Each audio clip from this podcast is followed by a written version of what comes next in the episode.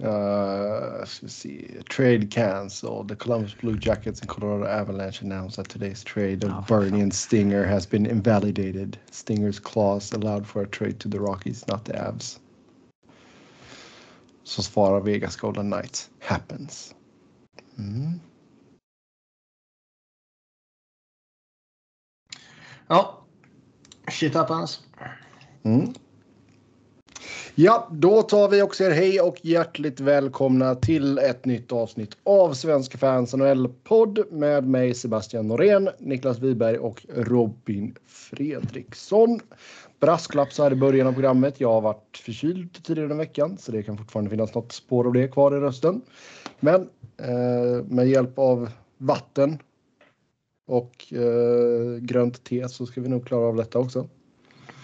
Det är första april när vi spelar in detta. Vi ska försöka inte dra några dåliga aprilskämt, men man vet aldrig eh, vad som dyker upp under programmets gång.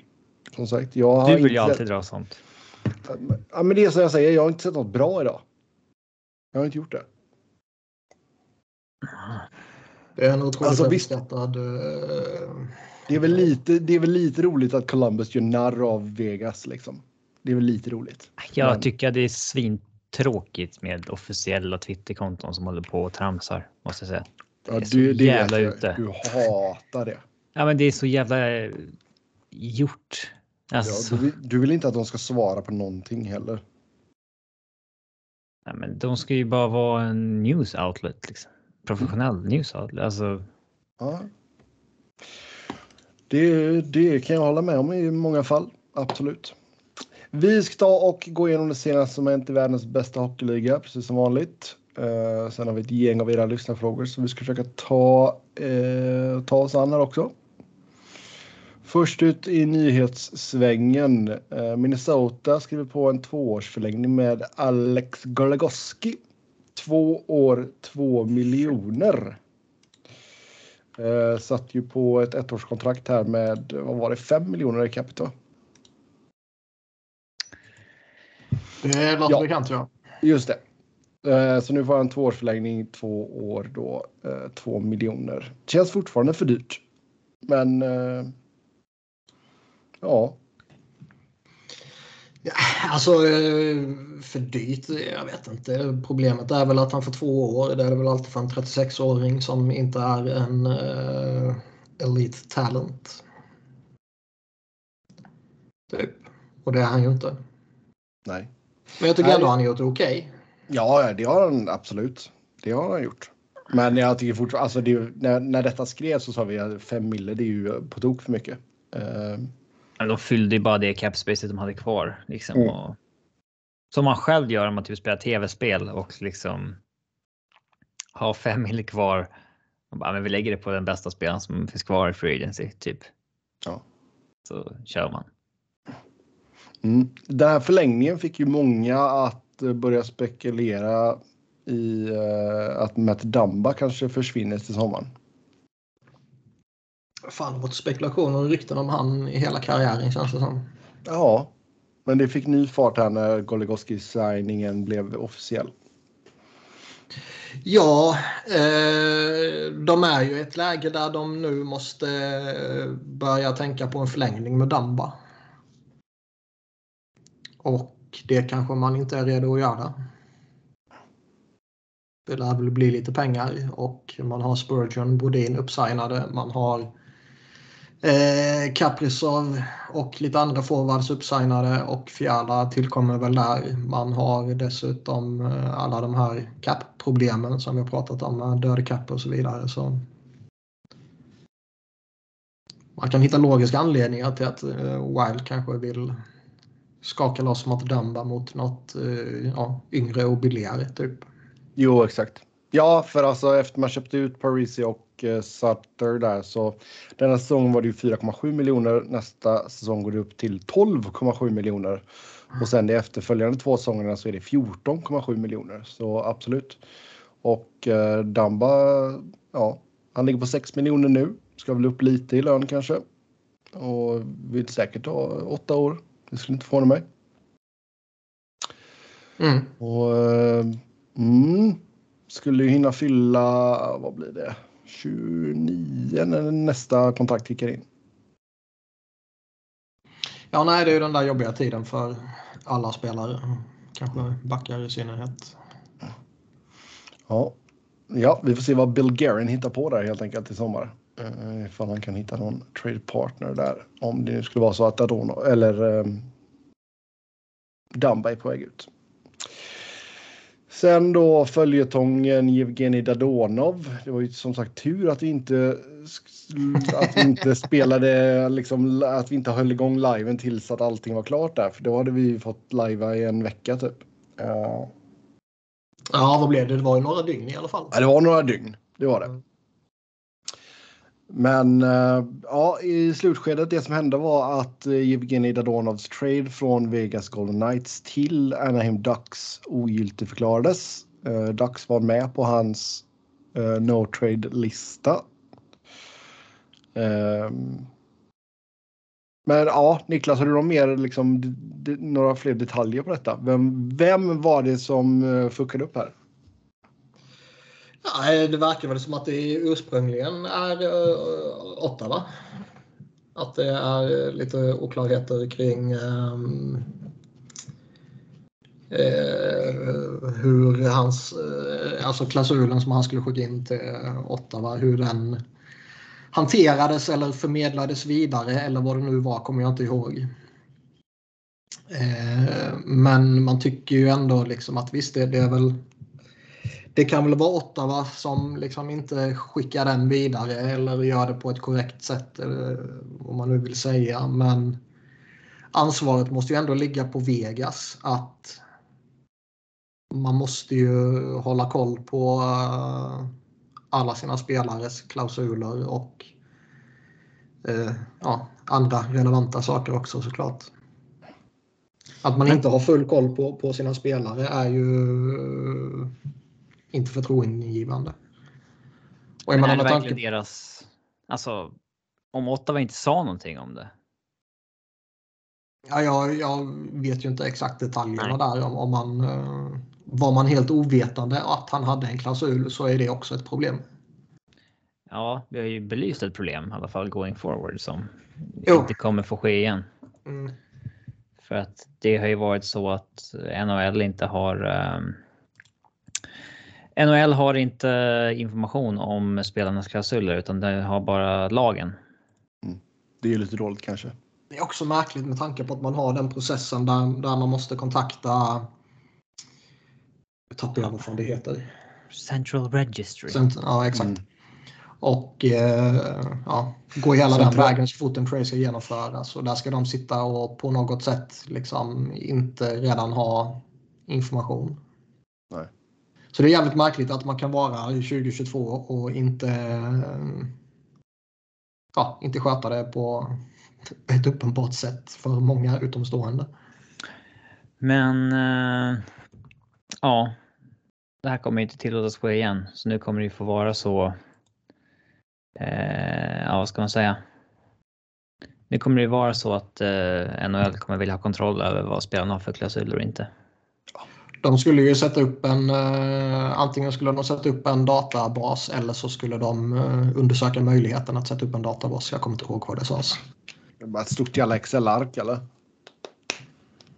Ja, men alltså det, det, är ju så konstigt. Liksom. Visst, nu, saker är så otroligt mycket mer komplicerat och det finns tusen olika varianter på, på hur saker fungerar och bla bla bla. Men varenda jävel som följer ligan kunde se på Cap Friendly att han hade en klausul. Men Vegas hade inte koll på det. Nej. Fast Cap, alltså Cap Friendly den, den är inte officiellt. helomfattande. Nej, det är inte officiellt. Den är inte helomfattande. Det finns brister, bla bla bla.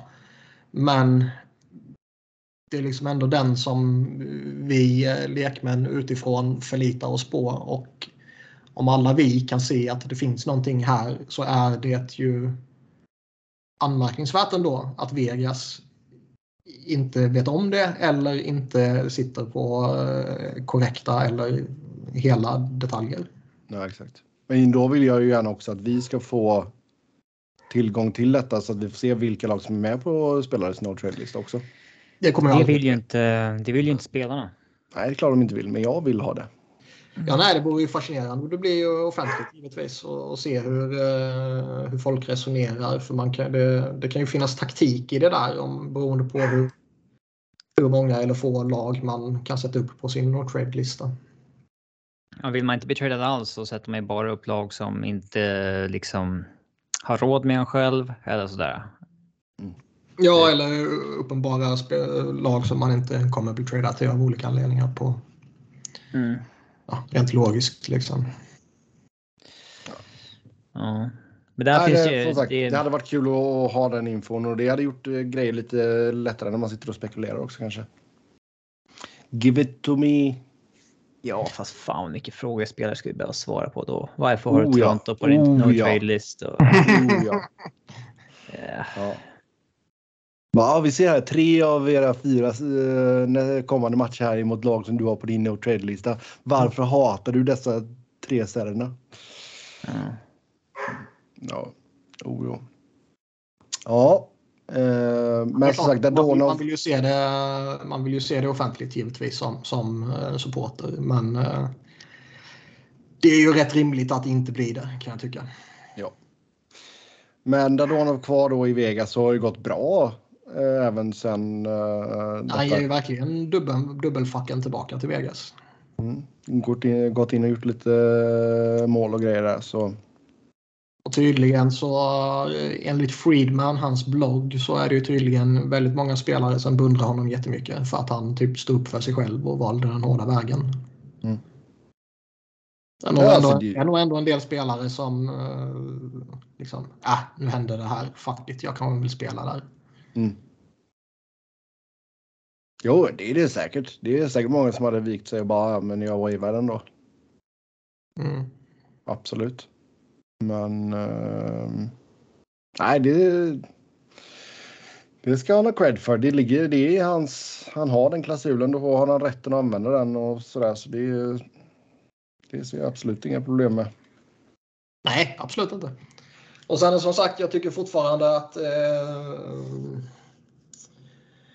huvudfelet ligger hos Vegas. Det är ändå deras spelare. Man har ett ansvar att ha full koll på sina egna spelare. Och eh, man, kan, man kan inte, även om Ottawa är en kaosorganisation och det är skoj att slänga skit på dem, så kan man ju som, som Vegas då inte bara skylla ifrån sig.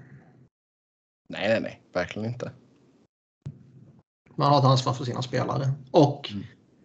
med tanke på hur Vegas ändå, som vi har pratat om genom åren, hur, hur känslokalla de kan vara när det kommer till att de vill varva in en spelare och då kan de dumpa vem fan som helst som inte sitter på någon klausul. Vi har ju sett det, vad är det, två, tre gånger nu liksom. Så är det ju ändå anmärkningsvärt att man inte har full koll. Ja, absolut. För det är ju men alltså, det, det är men... så att eh, blir alla friskförklarade så hamnar de ju i skiten. Oh ja. Ja, ja, då får man ju... Ja, då jäklar måste man pussla. Men jag, alltså, vi har pratat lite om, om det här innan. Eh, alltså, tror du att detta sänker alltså Vegas rykte bland spelarna och liksom vill folk verkligen gå dit? Alltså det borde ju göra det. Vi har ju pratat om det tidigare som sagt när, när eh, de har försökt rensa ut för att få in någon annan stor värvning och är känslokalla och eh, någon som de precis har tradat för kan de dumpa iväg igen i princip. Eh,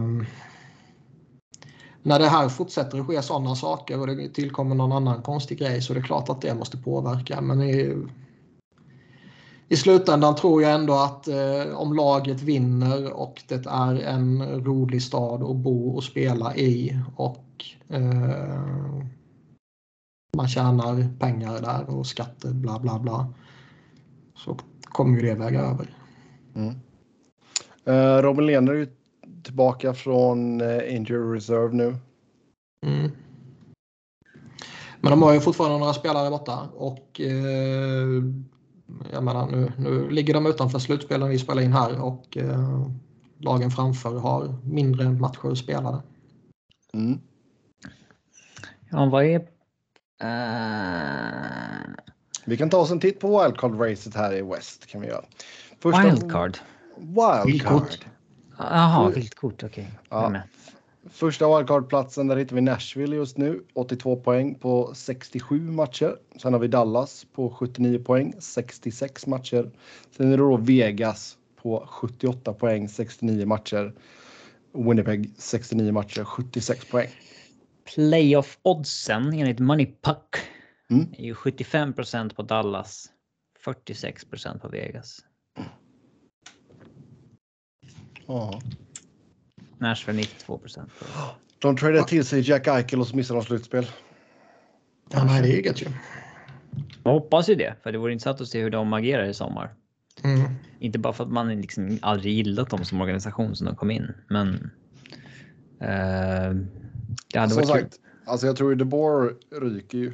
Det tror jag. Ja, ja. ja. Det, det känns. Uh... Han kan nog ryka oavsett. Alltså om inte de går till typ final så kan han nog fan ryka oavsett. Ja, visst. Och sen ja, vet jag inte, McCrimmon kanske, kanske ligger lite halvpyrt till. Det... När var det han fick det? Det var inte jättelänge sedan ändå va? McCrimmon, han gör väl sin, an... ja, sin andra fulla säsong. Ja, något sånt där. Ju. Kanske. Jag vet inte, det är lite svårt men det känns ju som att deras ägare verkar ju vara en sån, han vill ju ha resultat liksom. Ja, han kan nog vara lite trigger happy om, om saker verkligen går åt helvete. Och det har ju inte gått åt helvete för dem tidigare. Det är ju därför, eh, som Robin sa, det ska bli så intressant att, att se vad som händer om allt skiter sig. Mm. Ja. Nej, det är en spännande avslutning här på grundserien faktiskt. Så följer Vegas och ser vad som händer där. Sen World Cup 2024 kommer inte ha Team North America och Team Europe. Utan man ska bara köra med ordinarie länder så att säga. Eh, och sen är det snack om ett play-in för de europeiska länderna 2023. Ja. Jag tror väl eh, play-in för de europeiska länderna måste ju vara Alltså, utan, alltså in, inte inkludera Sverige, Finland, kanske Tjeckien. Utan det, alltså, det måste ju vara jag... mellan Slovenien och Slovakien och Tyskland och Danmark och Norge och whatever. Liksom. Schweiz. Ja. För jag, jag, tror, jag tror inte de kommer sätta upp en, eh, en World Cup och riskera att de största lagen inte har en given plats. Nej, exakt. Ryssland undantaget rimligtvis. Ja, ja, alltså det med tanke på världsläget där så känns ju inte de aktuella direkt. Um... Man vet ju aldrig. NHL är ju otroligt eh, och idrotten i stort är ju otroligt tondöva. Så eh, skulle kriget ta slut om en månad eller en vecka eller ett år så um, skulle ju ryssarna mycket väl kunna välkomnas med öppna armar in till World Cup och andra idrottsevenemang.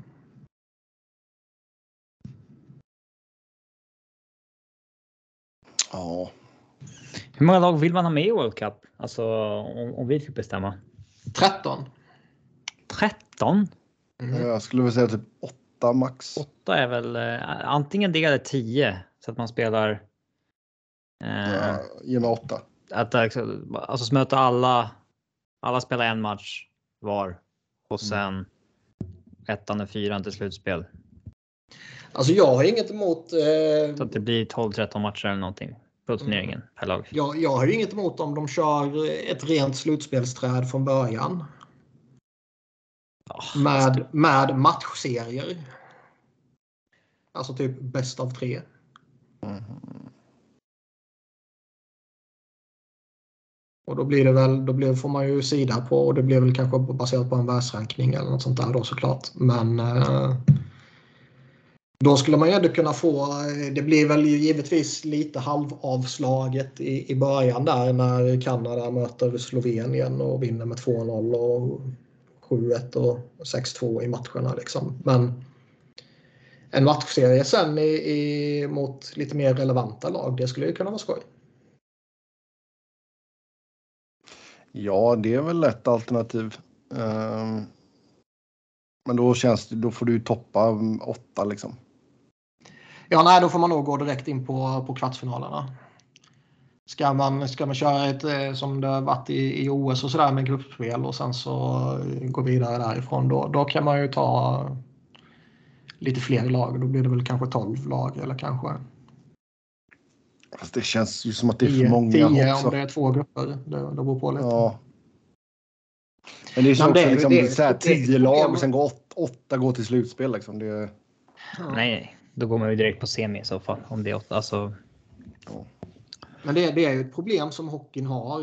Lite som typ bandyn har också och innebandyn. Liksom, att det är lacrosse. ju inte... Ja, lacrosse. det, är, det är ju inte jättemånga. Eh... Bandy drar upp. Liksom. Ja. Cross World ja, Ranking ska vi här nu. Men det finns ju inte jättemånga relevanta lag. Och jag menar, man, man, alltså vad fan, ska man verkligen bara gå all in för att försöka få de bästa lagen, då tar man ju fyra lag dit. Ja, ska vi se här nu. Kanada, USA, USA Ska vi se. Uh, Okej. Okay. Ska se beräkna nu, de, nu har de inte räknat någon World Ranking så här på World Lacrosse.sport sen 2018, men etta USA, två Kanada, trea Iroquois Nationals. Ingen aning om vad det är för något. Sen fyra Australien, femma England. Ja. ja Japan, Japan, eh, Japan sexa. Vad fan har vi Sverige någonstans? Plats 25. Ja, vi har varit dåliga de senaste åren, tyvärr. Alltså, vi, är före, vi är före danskarna, efter norrmännen dock. Norrmännen ligger på plats 17. Oj, mm. det kan vi fan inte tolerera. Nej. Någon måste avgå. Ja. Lacrosseförbundets ordförande borde ligga pyrt still. Ja, det tycker jag. Med tanke på all... Alltså de, de får ju så mycket pengar också. Så mycket pengar som har pumpats in i svensk lacrosse. Ja, nej, det är upprörande. Sitta ja. här en fredagkväll och, och, så får man höra det här. Det är... Usch. Usch. Mm. Men eh, ska vi ta ut åtta nationer? Vilka åtta kör vi? Eller tycker ni först och främst att det är bra att man skippar... Nej, nu går vi tillbaka till hockeyn här. Uh, tycker ni att det är bra att man skippar Team North America och Team Europe? Ja. Eh, det är ju fascinerande så tillvida att det är ju det som var roligast med hela World Cup var ju också det som var det mest patetiska och plastiga med hela skiten. Mm. Eh, det är ingen garanti för att det blir jätteroligt igen. Alltså, Nej, verkligen inte. Och jag menar på, på ett sätt så var det givetvis så att det kanske var de eh, optimala förutsättningarna för att få ett sånt underhållande lag med tanke på vilka spelare som hade kommit fram och var med där. Men jag tror ändå när vi kommer fram till 2024 att det kommer kunna finnas eh, underhållningspotential i ett lag som består av liksom Owen Power och Shane Wright och Conor Bedard som någon framtida stomme. Liksom. Men givetvis är det så att ska man göra det här på ett seriöst och rimligt sätt så ska det inte vara några jävla jippolag med. Eh, ja, det ska ju vara en riktig... Eh, alltså det, det, ska ju vara en riktig landslagsturnering som faktiskt ska bygga lite status och tradition. Ja, ja. Eh. Och då måste man givetvis fimpa jippolagen. Om man vill göra det som... Alltså ska man verkligen omfamna det och göra det så flamsigt som möjligt då bör man ju verkligen göra det på det sättet och verkligen gå all in för det och göra det till någon form av eh, expanderad All-star-helg typ. Mm. Mm. Ja, det vore ju kräkfärdigt. I, ja, nej, och det kommer ju inte ske liksom och det känns ju inte eh, något som jag attraheras av heller givetvis utan man, man, vill ju i så fall se ett, ett riktigt, en riktig landskamps eller landslagsturnering. Om det sen är åtta lag eller om det är tolv lag, det, det, det lägger jag väl lite mindre värdering i. Men uh, oavsett vilket så kommer ju eh, hockeyn ha det här problemet som vi sa och, och uh, även om 2024 är väldigt långt fram så blir ju problemet ännu lite större om man bara tänker i ett uh, lilla hockeybubblan om ryssarna försvinner. För då är det ju en, en stormakt som försvinner där och då blir toppen ännu ännu smalare så att säga. Mm. Ja, sen gäller det att man är konsekvent med detta också. Det går inte att ha liksom, ja, vi kör en turnering här och sen går det åtta år till nästa turnering. Liksom. Nej, då får man ju klubba att vi kör de kommande fem säsong, alltså liksom kommande fem. Vad säger man? Var fjärde år så att säga. Eh, ja. Att det är liksom avtalat och klubbat eller någonting. Att det inte är ett, man kan inte spela 2016 sen inte köra 2020 och sen. Nej. Eh, eller 2017 var det ju man körde. Eh, 16. Okej, okay, ja, det står säsongen 16-17 på laget på. Eh, ja, nej, det var ju inför den säsongen. Ja. Så det var ju, det var ju en försäsong. Jag sett eh, det många... måste man ju fimpa och det ska de ju göra nu. Det här ska ju gå på, uh, på, på samma sätt som OS-tider så att säga. Ja, ja, ja men exakt. Alltså det, det, jag har sett så lite så här argument för att oh, varför tar vi bort det som var mest underhållande och så här, ja, men det ska inte vara typ så ja, men det ska inte vara någon. Det här ska bara vara en försäsongsturnering som är underhållande typ. Ja, men visst, men vi kan om vi bestämmer oss för det. Men det vill vi inte ha. Vi vill ju eh, göra någonting på riktigt av det här. Den här World Cup 16 tyckte jag inte var rolig och jag tror en stor del var det var för att dels för att Team Europe var så jävla irrelevanta och ändå gick de så långt som de gjorde. Och en annan och europeiska var... fansen vill ju inte ha Team Europe. Nej, nej, nej. Det är bara nordamerikaner som tycker att det där är en rimlig grej. Liksom. Ja, typ. Europa är väl ändå ett land, typ. Ja, ja men så här, vad fan, det är inte några fans från USA kommer från en annan kultur än fans från Europa. Du får inte oh ja. med de europeiska fansen på tåget om du mm. har någon jävla All Star Weekend om det hela. Sen så var det ju en stor faktor att det var lite avslaget var ju också för att det var en försäsongsturnering tror jag. Mm. Ja. Nu, är det alltid, nu är det alltid svårt att, att, att jämföra när man blickar tillbaka sådär och det är ju trots allt man får blicka tillbaka rätt lång tid för att hitta en World Cup eller något sånt som som man kan relatera till och jag har ju Minns ni den tidigare? 96 var innan va? Jag tror knappt jag minns något från 96 egentligen. Men eh, jag minns ju inte jättemycket mer från 2004 heller. För det gjorde jag i lumpen ju. Ja just det, 2004 hade de ju också. Jag tror vi har pratat om det. Jag tror jag lyssnade på typ en period eller någonting på radio när vi var hemma en kväll. Typ. Mm. Annars tror jag Visst tror man inte att eh, Niklas har gjort lumpen? Eh, får vi ju ställa till frågan till lyssnarna. För jag, jag menar att jag har hört det så många gånger så vet jag ju att han har gjort det. har du gjort lumpen Sebbe? Nej. Nej, för du va? Nej, jag gjorde några månader. Nej. Sen tackade jag, sen tackade jag Som för mig. utsparkad. Sen tackade jag för mig faktiskt. Den här jävlen. Får man göra det? Framtida landsförrädaren. Han kan ja. Då får man hoppa av efter några månader. Ja, alltså du kan ju... Uh, ja, det finns sätt att ta sig därifrån kan jag säga. Det här måste vi ta off-podd för jag märker att Sebbe blir... var du en sån som ja. hittade på att du var mörkrädd och sånt där? Eller? Vi, kan, vi kan lämna det vid det. Det finns sätt. Men... Kissa ner sig i våningssängen så att det, varje natt. En, en, en, av dem jag gjorde lumpen med lyssnar ju på podden och råkar bo i Växjö faktiskt. Uh, en bra snubbe i största allmänhet förutom att han är en jävla Pittsburgh-supporter. Sådär mm.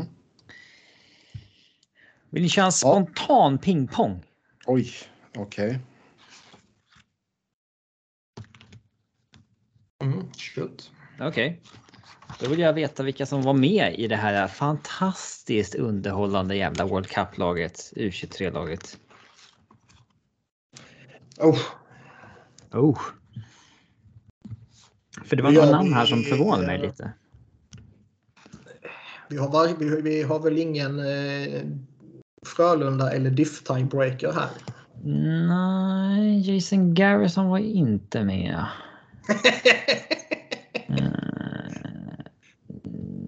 Nej, det får bli en Avs tiebreaker då.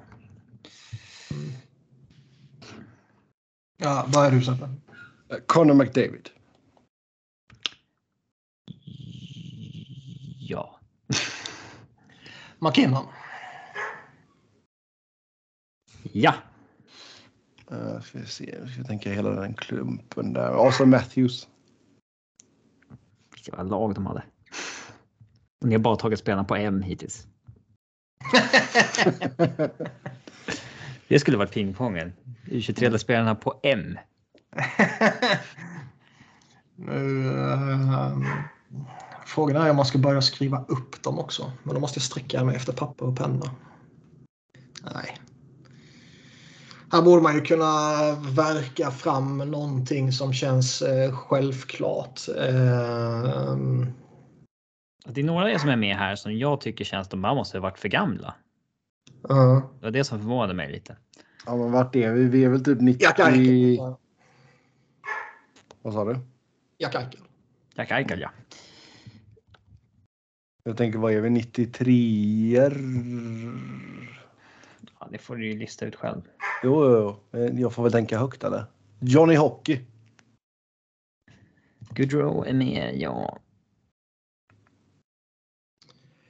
Eh, Coots. Couturier, ja. Han är liksom 30 idag. uh, fan har vi John Gibson i mål kanske? Gibban i mål, ja. Gibban, det är bra. Eh, Ghost gjorde ju succé.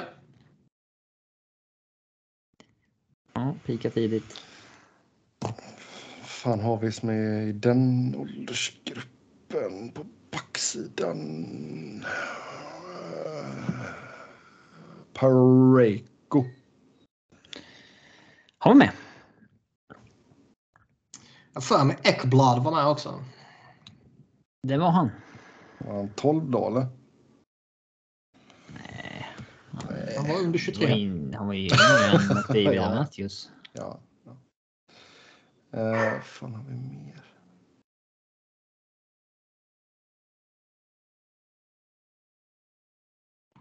Nugent Hopkins. Japp.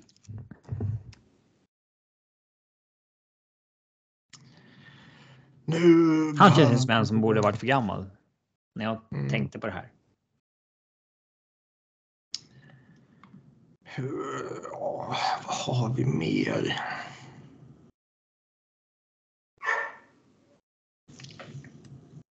Ja, jag skäller Sebbe.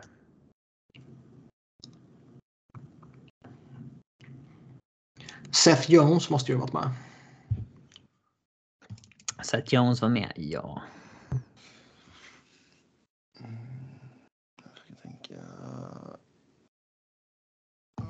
Connor Hellebuck. Japp. Han var med i mål. Ehm, Nu börjar det inte bli så jävla uppenbart på backarna känns det som.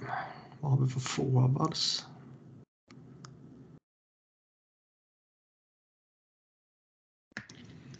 Hade han börjat bli riktigt bra då? Nej, jag, jag dunkar upp Huberdo. Han var fan inte med. Va? Vilken Mm. skandal. Är han för gammal? Han var 92. Han är väl där omkring. När är han född? Det var, Han var 92. ja, då måste han ha varit för gammal va? Det Men det är ett 93. par 92 med i laget, eller en 92 med i laget. Men det kanske var någon Ja. cut-off date mitt i. Ja, okej. Eh, ja, då vann jag. Ja visst. Eh, de ni missade på om, tredje målvakt var Matt Murray. Kul. Eh, backarna hade kvar var Truba, Morgan Riley och Ryan Murray. Den, ja, Morgan Riley och Truba kanske man skulle kunna verka fram. I alla fall Riley. han hade ju gott rykte då, Murray. Ryan Murray. Ja. Eh, Forwardsidan Trocek, Scheifly, en numera 30-årig 92 vid namn Brandon Saad, JT Miller, Dylan Larkin och Jonathan Drouin. Här alltså. Ja. Det kanske är, skulle man... Dylan Larkin kanske man skulle kunna uh, vägt fram. Ja. Men ja, JT Miller känns ju jättegammal också. Exakt. Och Saad. Vad sa du mer? Trocheck? Eh, ja, Trocheck, Duran, Shifley. Mm. Vem var det som var 92? Saad. Saad, okej. Okay. Och Couturier. Okej. Okay. Ja, jävla gubbar. Yes. Uh, ja, sen har det varit uh, eh, GM-möte någonstans i Florida. Mellan golfrundorna så har de pratat lite om vad de kan tänkas vilja ändra på. Och uh, då har man anna, bland annat diskuterat ett eventuellt lönetak i slutspelet. Diskuterat och fimpat. Mm. Det är väl i, alltså första spontana reaktionen är ju egentligen ja, varför inte? Det är väl rimligt. Men sen när man börjar tänka på det så framstår det som tämligen orimligt. Mm. Det är väl dels är det väl så att säga Alltså, de får inga löner i slutspelet. Ska man då ha ett lönetak? Ja, det är precis sant. Det blir väl också som, eh, som man har läst lite så här att eh, ja, vad händer om man får en massa skador?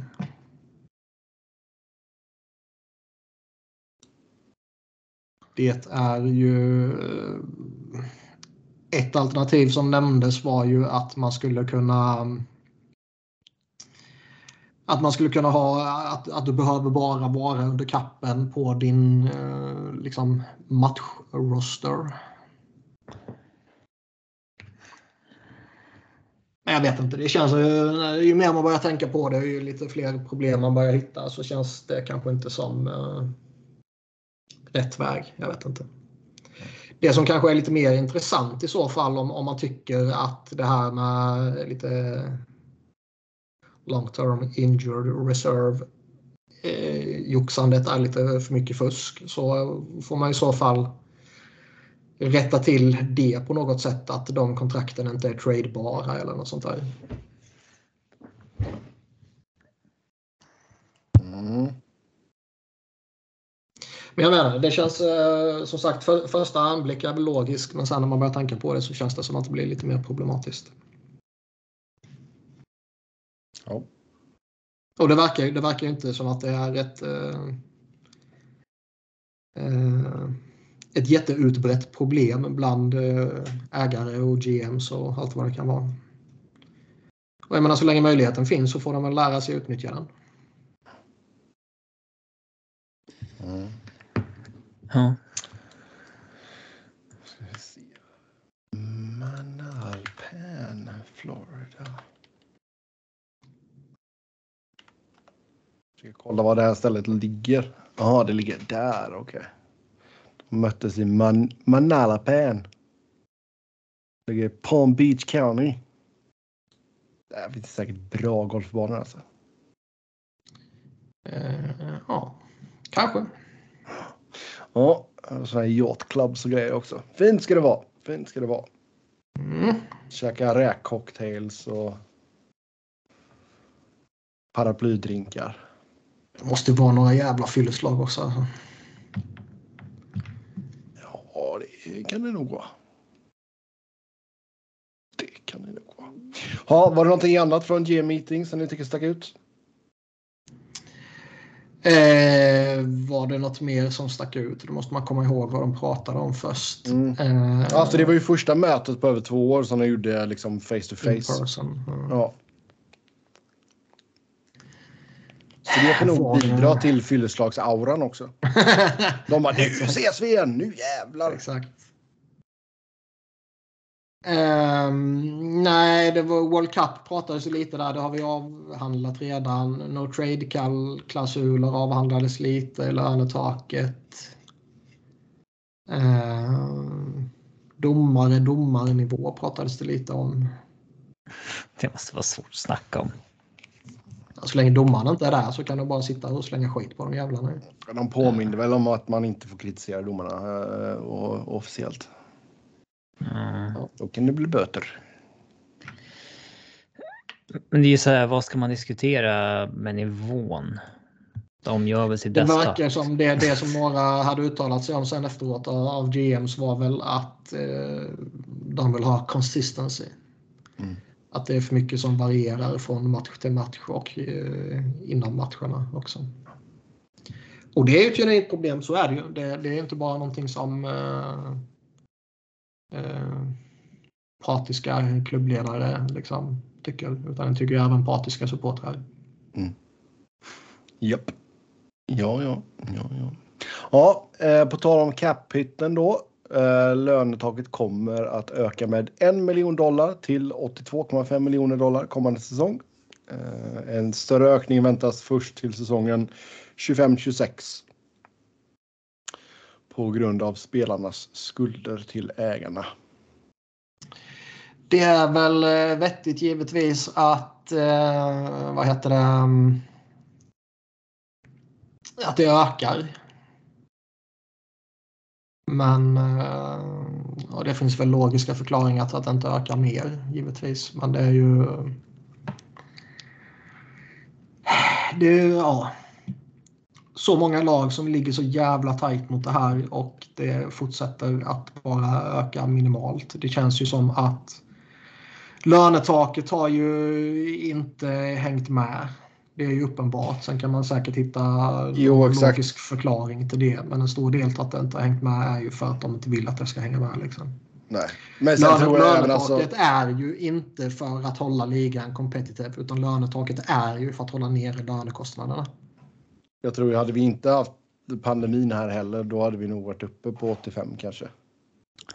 Ja, det är väldigt svårt att killgissa på det. Men... Ja, men nu gör jag det. Från mm. höften. Har vi fan gjort det tio år. Vi ska inte sluta med det nu. Men liksom. Hade det varit fria löner så hade ju lönerna stigit brutalt och så hade det varit mycket mindre pengar till ägarna. Så att man hade i princip som i fotboll behövt vara en sån ägare som är villig att kasta in pengar eh, för att hålla laget bra än tvärtom. Mm. Och jag menar, vad är mest sunt egentligen? Att de som äger sportlag tjänar pengar på det eller att de som äger, alltså att sportlag är företag som blöder brutalt ekonomiskt. Och det är klart att de inte ska blöda. Och att det bygger på att en ägare ska liksom täcka de kostnaderna ur egen ficka varje år. Liksom. Är det, jag, vet inte, jag vet inte om jag hade velat ha det på andra sättet. Ja, alltså går det plus minus noll så är väl det bra liksom. Mm. Men jag tycker du ska ju inte gå för att typ maximera din profit liksom. Nej, det, det, alltså i och med att det finns ett lönetak så mm. är det ju vad som gäller. Uh, men ja. Ja, det är svårt, som sagt det är svårt att säga exakt vilken påverkan pandemin hade på själva lånetaket, men jag tror vi hade varit uppe i en betydligt högre siffra. Jo, det skulle man varit. Sen vad den ligger på, det, det är väl uh, omöjligt att förutsätta som mm.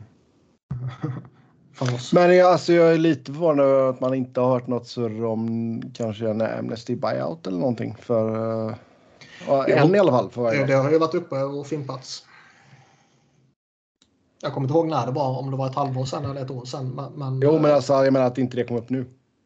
Jaha, nu? Ja, men har det varit uppe tidigare och fimpats så är det väl kanske meningslöst att ta upp det igen. Nej då, ta upp det igen. Men vill vi verkligen ha Amnesty Bias? Flyers behöver det, så ja. Jag Flyers behöver alltså, alltid Amnesty Bias. Ja, nej, men vadå, jag, ser väl, jag ser väl ingen fara med om varje lag får en. Det är väl skitsamma. Eller så får laget stå för de jävla kontrakten de signar. Fast, ja, fast det finns ju ändå en, en, en det finns ju ändå liksom en uh, det finns ju lite förmildrande omständigheter när det kommer en jävla pandemi och fuckar upp hela världen som man liksom inte kan förvänta sig med i sina beräkningar. Ja, men det borde ju påverka de faktiska pengarna, inte dina liksom lönetakspengar. Har du råd att köpa ut en spelare? Nej, nej, nej, inte... nej, nej, men jag menar liksom det, det påverkar ändå hur, hur lönetaket Eh, Eh, förändras. Jag tror ändå när man sitter och planerar långsiktigt så tror jag väl de flesta lagen antar att lönetaket eh, liksom kommer öka med x antal eh, dollar för varje säsong eller varje fyraårsperiod eller hur man nu vill räkna. Liksom. Och det har ju fuckats upp rätt hårt nu och som sagt det är ju jättemånga, alltså halva ligan käkar ju long term injury reserve-utrymmen nu. Och det är ju jättemånga som ligger jättetajt upp mot kappen. Och eh, jag menar alltså det kommer ju rimligtvis vara flera lag som kommer ha svårt att göra grejer denna sommaren. Och det behöver inte vara så att nu ska vi förstärka med ytterligare tre spelare utan det kan bara vara ett problem att liksom få ihop sitt befintliga lagbygge på, som inte är liksom, det är inte så ett orimligt lagbygge som har stuckit iväg på något sätt utan det, det finns ju förmildrande omständigheter kring pandemin, hur den påverkar givetvis. Och jag kan tycka att med, med, med en sån i, i ryggen så kanske det är inte orimligt med Amnesty buyout. Och vad är en Amnesty buyout för de som lyssnar? Vet man inte det kan man googla. Du får köpa ut och du får inga straff för det. Så det var snabbt och lätt. Ja. Undrar hur hockeyvärlden hade sett ut om vi inte hade haft två Amnesty buyouts per lag eh, 2012. Mm. Den hade varit eh, eh, intressant. Framförallt för Tampa. Mm. Som köpte ut Vincent LeCavalier där. Flyera också. Ja. Drabbade ju dock ingen fattig med Ed Schneider där. Mm. Nej, men uh, det skulle vara fint att sitta på. Dan Danny Breer hade väl bara ett par år kvar tror jag på sitt kontrakt. Eller ett år till och med kanske. Så det var väl ingenting. Men uh, Bryskalov skulle varit en liten annan grej. Ja, ja Bryskalov ja. Le Cavaliers kontrakt på 7,7 skulle gått ut sommaren 2020. Mm. Köptes ja. ut sommaren 2013. Mm. Japp. Sen kan han gjorde succé på andra ställen. Ja, men det var ju verkligen lite. Det var ju verkligen ögonbrynshöjande då, för då, då var han ju fortfarande. Han var ju typ fortfarande en 7 miljoner spelare i Tampa, mm. men de insåg att det här kommer han inte vara long term. Framåt ja. ja. Mm, helt sant, helt sant. Sen eh, Ottawa Senators ägare Eugene Melnick har dött. Eh, gick bort den 28 mars här. Blev 62 år gammal. Det lyckades de hålla hemligt bra länge att han var dödssjuk. Ja, jag vet inte exakt hur länge han var sjuk. Eh, och sådär, men... lengthy illness. Jag... Mm. Men det är väl ändå någonting eh, jag kan tänka mig att det är väldigt många som har kanske inte känt till det men som har hört rykten om det typ. Eh, tydligen var det, blev det rätt eh, uppenbart för somliga när han inte kommenterade Ukraina-situationen med eh, flyktingar och så därifrån eftersom han... Är från Ukraina? Han, vad sa du?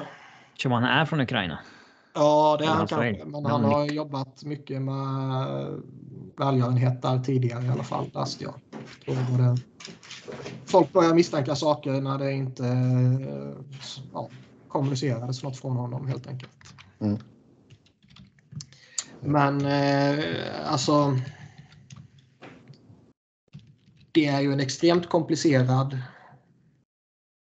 relation mellan han och fansen. alla andra egentligen. ja, framförallt fansen i Ottawa. Mm. tanke på att de är skyldiga honom eh, ganska mycket. Tack ja, för, alltså, för han, han, eh, han, han räddade ju kvar organisationen där när han köpte den i princip. Mm. Exakt. Och sen har han ju misskött den sen dess. Ja. Eh, det var väl eh, det var väl egentligen inga, inget snack om att han, liksom, han, han ville ju göra det så bra som möjligt. Så han, han var ju engagerad på det sättet han var engagerad av godo så att säga. Jo.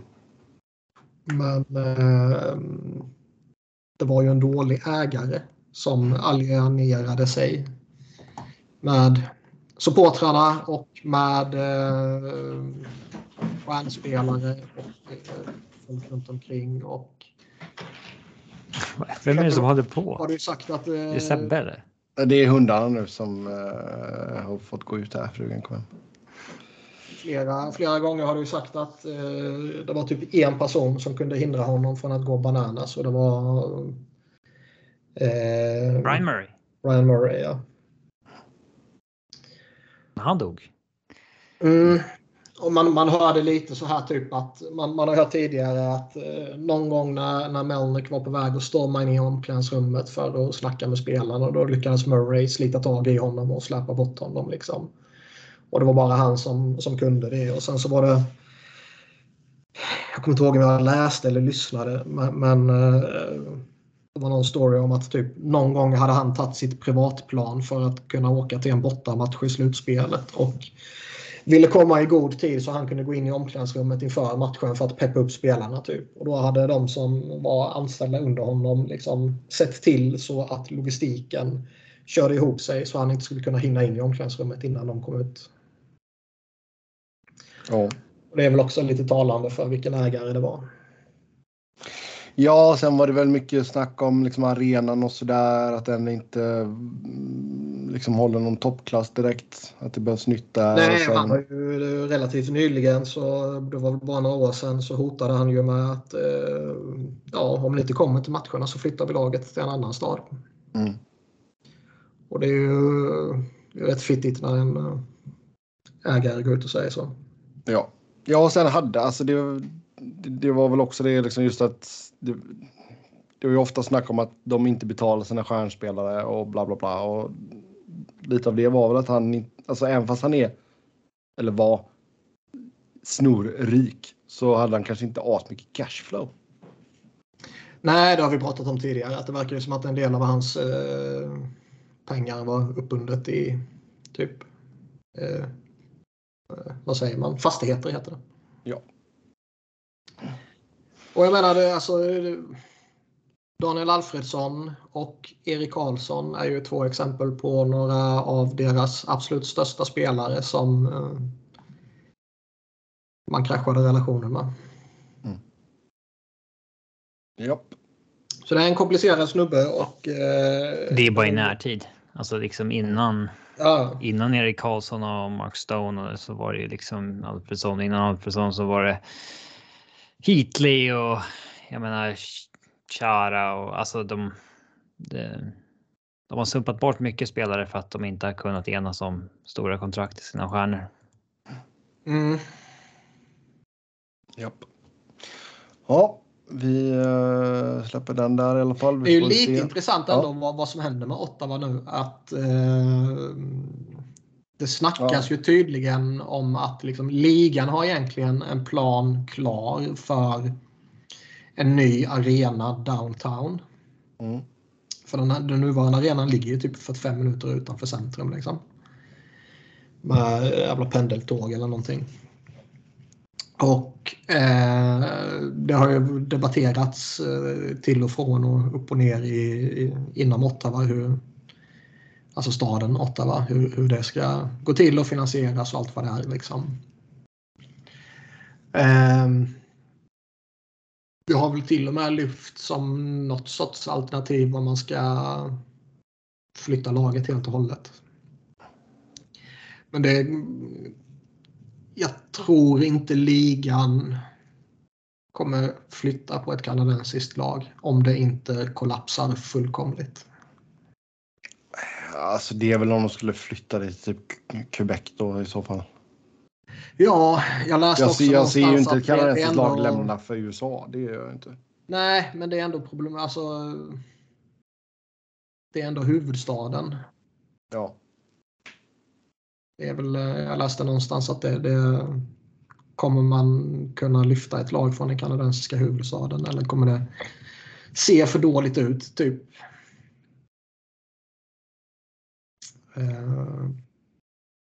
Jag vet inte. Men jag tror inte de kommer flytta på sig. Nej.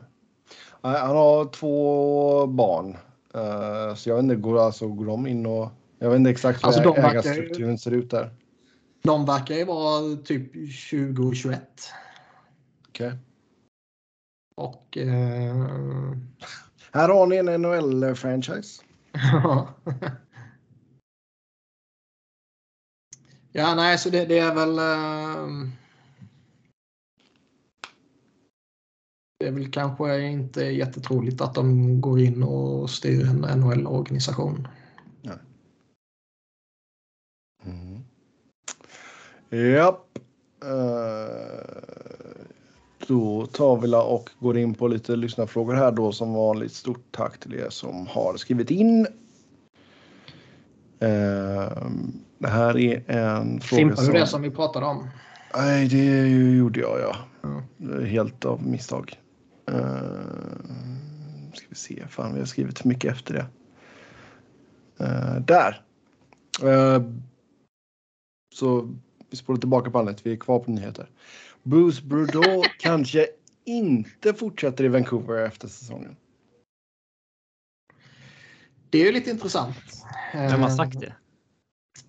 Det är eh, Elliot Friedman och Jeff Marek som diskuterade det på sin podd för eh, jag kommer på mig själv hela tiden att vara på väg att säga Viktor Alvin, men det heter han ju inte. Vad fan heter han?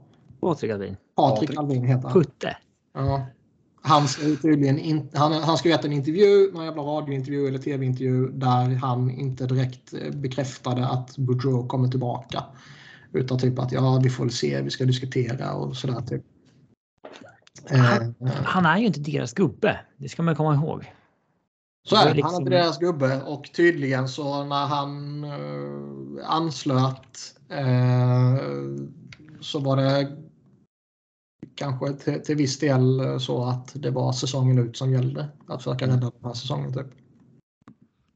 Mm. Eh, men, och det är intressant. Skulle det vara så att de inte vill fortsätta med honom, för tydligen var det någon klausul som behövde aktiveras eller sånt där, om jag kommer ihåg rätt. Vill de inte fortsätta med honom och han kommer på marknaden så borde han ju vara högvilt. Och eh, då vill ju han... Flyers-kopplingen här. Ja, nu ska vi kuppa in Nej, men jag menar då alltså. Då vill ju givetvis han och hans representanter att det ska bli klart och offentligt så tidigt som möjligt så att inte det kommer när andra 31 jobbtillfällena är tillsatta. Ja. Jo, det är helt sant. Men eh, de bör väl ändå landa i att man behåller honom, eller? Det kan jag tycka. För att han har ju gott anseende hos alla generationer så att säga. Woodrow. Både old school folket och eh, lite mer nytänkande folket och som verkar vara de som har kopplat makten i Vancouver numera. Eh. Nej, men så är det. Däremot så. Eh, som vi sa, han är inte deras pojk. Mm. Grannborgsking. För när de gjorde rent hus här tidigare i eh, höstas så eh, då var det ju ägarna själva som klev ner och anställde Boudreau och sen byggde de front office på nytt mm. över, ovanför honom. Det är ju ganska ovanligt att man gör det i den ordningen. Ja. Så är det. Mm. Japp, eh, vi får väl se där, men jag, jag tycker Boudreau har gjort det bra. Så han kanske förtjänar en till chans. Eh, sen lagen som är borta från slutspel rent matematiskt sett. Arizona, Montreal, Philadelphia, Seattle och New Jersey. Fint sällskap för Philly. ja. Ska vi börja med eh, Arizona? Ja, vad finns det att finns säga om det, dem? Finns det något ljus i den här tunneln? Ja, de har ju miljarder draftval. Det här är enligt plan. Alltså det är inte... Det här är enligt plan. 5500 åskådare de kommande tre åren. Ja, det där måste ju, alltså blir det verkligen så? alltså, kommer ja, det alltså det blir, ja, ja. Jo, det är klappat och klart och det är ju tämligen patetiskt för en liga som är så pass stor som NHL är och som är så Precis. pass uh, gate-driven som den ändå är. Alltså beroende av publikintäkter och där uh, Ja, men det måste ju. Det spelare känns ju som att det kommer ske någonting. Och liksom escrow, fan, intäkter och skit och jävelskap och jävla vetenskap där. Det är obegripligt. Alltså, nu, nu det senaste är ju att de vill få ändring på någon lag också i Arizona. Så att de kan. Um, oh, jag ska försöka ge mig på detta nu, men på arenor som tar minst 10 000 pers får man nu lägga, alltså man får gambla, man får lägga bets och grejer. uh, men i och med då att det är ASU-arenan uh, bara tar 5500 så skulle de inte få göra den verksamheten i den arenan. Så nu vill de få till någon uh, ändring på den lagen där så att man fortfarande kan uh, lägga bets och grejer på deras matcher. ja. ja. Alltid är det något. Ja, men det är väl en pissak i sammanhanget. Uh... Ja, fast jag tror att det är nog en, alltså det kan nog bli en hel del inkomster där ändå, får du tänka på. Ja. För det är ju någonting som då drivs av ägaren uh, Morello. Morello. Så alla de bettingintäkterna går ju in till hans företag liksom. Eller hans ficka. Ja. Men det är givetvis så att det är, det är ett tragiskt läge de är i. Och jag pallar inte prata om jävla skitarenan längre. Men... men uh... Clayton Keller färdig för säsongen efter att ha brakat in i eh, sargen. Ja, jag var på väg att säga det. Så länge han gör en uh, ordentlig uh, återhämtning och det inte är helt åt helvete med honom och bla bla bla så kan det ju till och med vara gynnsamt för dem. I... Blessing in disguise. Nej, men lite under de här sista vad blir det, 15-20 matcherna det var där. Och, eh, ja, I deras tankjobb helt enkelt. Ja, exakt. Se till att man hamnar på sista platsen. Mm. De lär ju eh, tänka ett tag framöver till, eller? Ja. Eller i alla fall ta på sig dåliga kontrakt mot betalning och så vidare. Ja, jag hoppas ju JVR blir en Coyote. Ja, lite fler gubbar kanske. Ja. Men, men Coyotes får ju vara smarta. Fortsätta att liksom ta betalt för att ta de här kontrakten. Annars kan de ju bara signa dåliga kontrakt själv i, i free agency. Ja, det är helt, helt sant. Ja, eh, de ligger alltså just nu sist då. 47 poäng på 67 matcher. Eh, ett annat lag som har 47 poäng, det är Montreal. De har spelat 68 matcher. Alltså gå från final till botten av ligan. Eh, det är väl klart att det är ett misslyckande i sig, men med tanke på att man har varit ute utan Carey Price och Shea Webber så är det väl kanske inte i, ja. Det är väl kanske inte sån mega superduper flopp som det hade varit ifall de två hade varit med och spelat. Nej, det är klart att den eller de två och eh, skadeläget i stort har bidragit till att man ligger där man ligger. Eh, deras faktiska nivå ligger ju någonstans mellan att vara sämst i ligan och eh, gå till final. Om man tänker att alla är friska och tillgängliga. Mm. Men eh, det ska bli lite intressant att se vad, vad som händer till sommaren här nu man om, om man går in i en rebuild eller om man försöker bygga om lite on the fly. Och eh, mycket av det kan ju eh, bero på statusen på Carey Price. Minns ni när Mark Bergevin lovade att Carey Price skulle komma tillbaka innan säsongen? Oh, nej. Jag, jag kom, för jag sa ju att det var, liksom, det var konstigt sagt att att liksom garantera det. Lovade han det och sen sa han att de aldrig skulle tanka medvetet? Var det samma presskonferens? Men vad är statusen på Price nu? Det verkar ju fortfarande finnas en möjlighet att han ska spela denna säsongen. Men vad är det för skada som... Jag vet inte. Han är väl, är han, fortfarande, han är väl fortfarande uppskriven på Player Assistant Program va? Ja, jag tror det. Men... Eh, Varför håller han på att träna då hela tiden? Ja, ingen aning. Han har gjort det månader. Det ligger ju någonting eh, bakom som... Eh, det är en hund begraven. Nej, men det ligger ju någonting bakom som folk eh, förmodligen känner till men typ av respekt för hans privatliv eller någonting inte vill rapportera om, antar jag. Eh, sen är det väl så att eh, kommer han tillbaka och spelar fem matcher och man vet att eh, han håller ihop så eh, kanske det kan indikera att han kommer definitivt spela med dem nästa säsong eller så kanske det indikerar att mm, han kanske kommer på trademarknaden. Men det är väl det enda eh, intressanta kring Montreal egentligen. Mm. Det finns lite andra spelare som det har pratats om, Gallagher Anderson och Petri och lite sånt här om att de kanske kan bli tradade. Men det är ju Care Price som är den stora grejen såklart. Mm. Ja, sen har vi Seattle då, 48 poäng på 67 matcher de verkar äntligen ha insett vad de eh, borde insett eh, i samband med expansionsdraften. Att det eh, gäller att hårda picks och eh, bygga på det sättet. Nu har de ju några kontrakt som har bundit upp sig på och eh, de kommer väl binda upp sig på ytterligare några kontrakt eh, till sommaren om det så är via trades för att få ytterligare lite picks eller om det är att man signar upp free agents. Men eh, jag tror inte de kommer vara relevanta nästa säsong heller. Det skulle vara om Grobauer kan studsa tillbaka och vara en bra målvakt. Då kan de ju ja. ha dubbellag. Ja, Men... det är väl det de får hoppas på.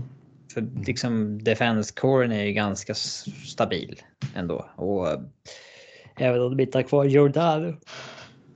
Mm. Uh, ja. Mm. Mm, vad de, har inte, alltså, de har liksom inte så jävla mycket cap space över nästa år heller. Nej. Det är det som är mörkt. Ja, eh, sen då New Jersey. Fjärde året på raken man missar slutspel. Ja, och det var ju. Jag vet inte om jag sa det, men lyssnade ni på Friedman när han snackade om New Jersey och att han sa typ New Jersey tycker själva att de är bättre eller närmare att vara ett bra lag än vad folk tror. Ja, du sa det i något avsnitt. Ja. ja, man baserar det på en serie mot Avs eller någonting. Ja, exakt. För att de lyckades vända 0-3 till 50 mot Avs. Ja, det är så här, men en match, vad fan säger det? Det, det, det säger liksom mer om organisationen. Eh. Ja, så är det ja, man är ju inte eh, såld på organisationen i stort och det känns ju som att Lindy Ruff är ju en coach man ska ha 2022. Jag skulle bli eh, jätteförvånad om han är kvar när nästa säsong påbörjas. Men eh, om man har varit tveksam till Jack Hughes så eh, har det lossnat där kan man ju säga. Ja, ja absolut. Det har det absolut gjort. På ett sätt som det Eh, inte gjort med typ Pavel Saka och sådär, men eh, alltså Jesper Bratt över point per game, Jack Hughes exploderat. Nico Hischier är ju ändå en first line player. Eh, det är en stabil och användbar spelare. Ja. Sen eh, har de väl ett eh, ja, hyggligt med eh, backar som är alltså bra. Siverson och Hamilton på högersidan, så Graves och så, men det är fortfarande så absurt att Hamilton hamnade där. Mm. Ja. Absurt med um, Subban. Alltså vilket, vilket förfall. Oh ja. Mm. Oh ja. Men det, där blir de ju av med hans 9 miljoner capita i alla fall. Det är de nog glada för. Det ska bli intressant att se vad som händer med honom i sommar. Det blir nog ett ettårskontrakt på en mille typ då. Eller? Ja, fast vill inte han, alltså tycker han att det är värt att spela för sådana pengar? Nej, Man undrar ju lite om han bara liksom går från 9 miljoner till att sluta. Ja. Känns som att han skulle kunna gå rätt in i en tv-studio va? Oh ja. Ja, ringer han upp ESPN och säger att jag gör det här för de här pengarna så kommer ju ESPN eh, hugga honom. Ja, han är ju en businessman liksom. Jag vet inte om han är så intresserad av att ta någon eh, mindre roll. Han har ju redan haft en mindre roll nu liksom i Devils. Så... Han har tjänat 78 miljoner. Ja. Ha, ha, alltså ska, vill han... Brinner han för att bevisa att han kan studsa tillbaks? Liksom, är det en... Eh, eh gör han verkligen det? Ja, nej, man ser väl nästan två, två eh, scenarion som mest sannolika. Det ena är väl att eh, som, som vi ändå pratar om här att ta ett lite billigare kontrakt för en lite mindre roll i ett riktigt relevant lag. Och försöka vinna typ. Eller så bara säga fuck it, jag chillar i en tv-studio med Tortorella istället. Ja. Mm. Mm. Arizona ett år annars kanske. Men jag vet inte om det lockar. Ja, nej, sånt där är alltid svårt att avgöra. Det, det känns ju som en back som ska ha liksom en stor roll om han ska vara med också. Alltså, kan han verkligen vara en liksom? Det är lite så här. Kan man, hålla, kan man, kan man, kan man liksom vara en måste han ju återuppfinna sig själv liksom. Ja, och kan man vara en sån stor personlighet som man ändå är och, in, och liksom ha en liten roll i ett lag både på och utanför isen. Det är inte helt irrelevant fråga ändå. Mm.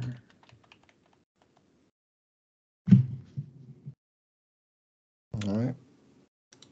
Mm, sen eh Ja, Ottawa är väl inte matematiskt körda i och med att de har en match mindre spelad. Men, vi kan eh, säga, vi kan slå fast att de missar. Jag tycker vi kan göra vi det kan, också. Eh, call it som liksom ja. election studio här på scenen. Att eh, vi konfirmerar att eh, Montreal inte kommer gå till slutspel.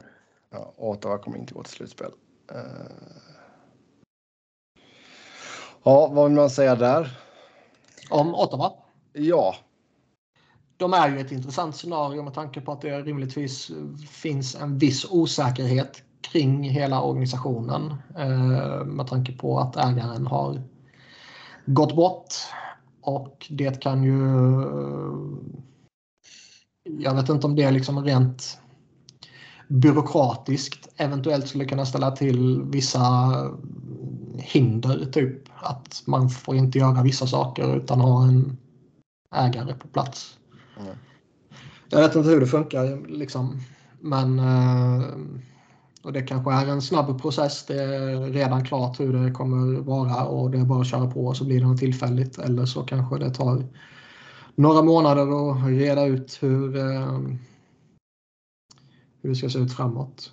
Eh, det lär väl rimligtvis påverka. Vem vet hur hur det blir med sådana som Pierre Dorion oavsett om det kommer in en ny ägare eller ej.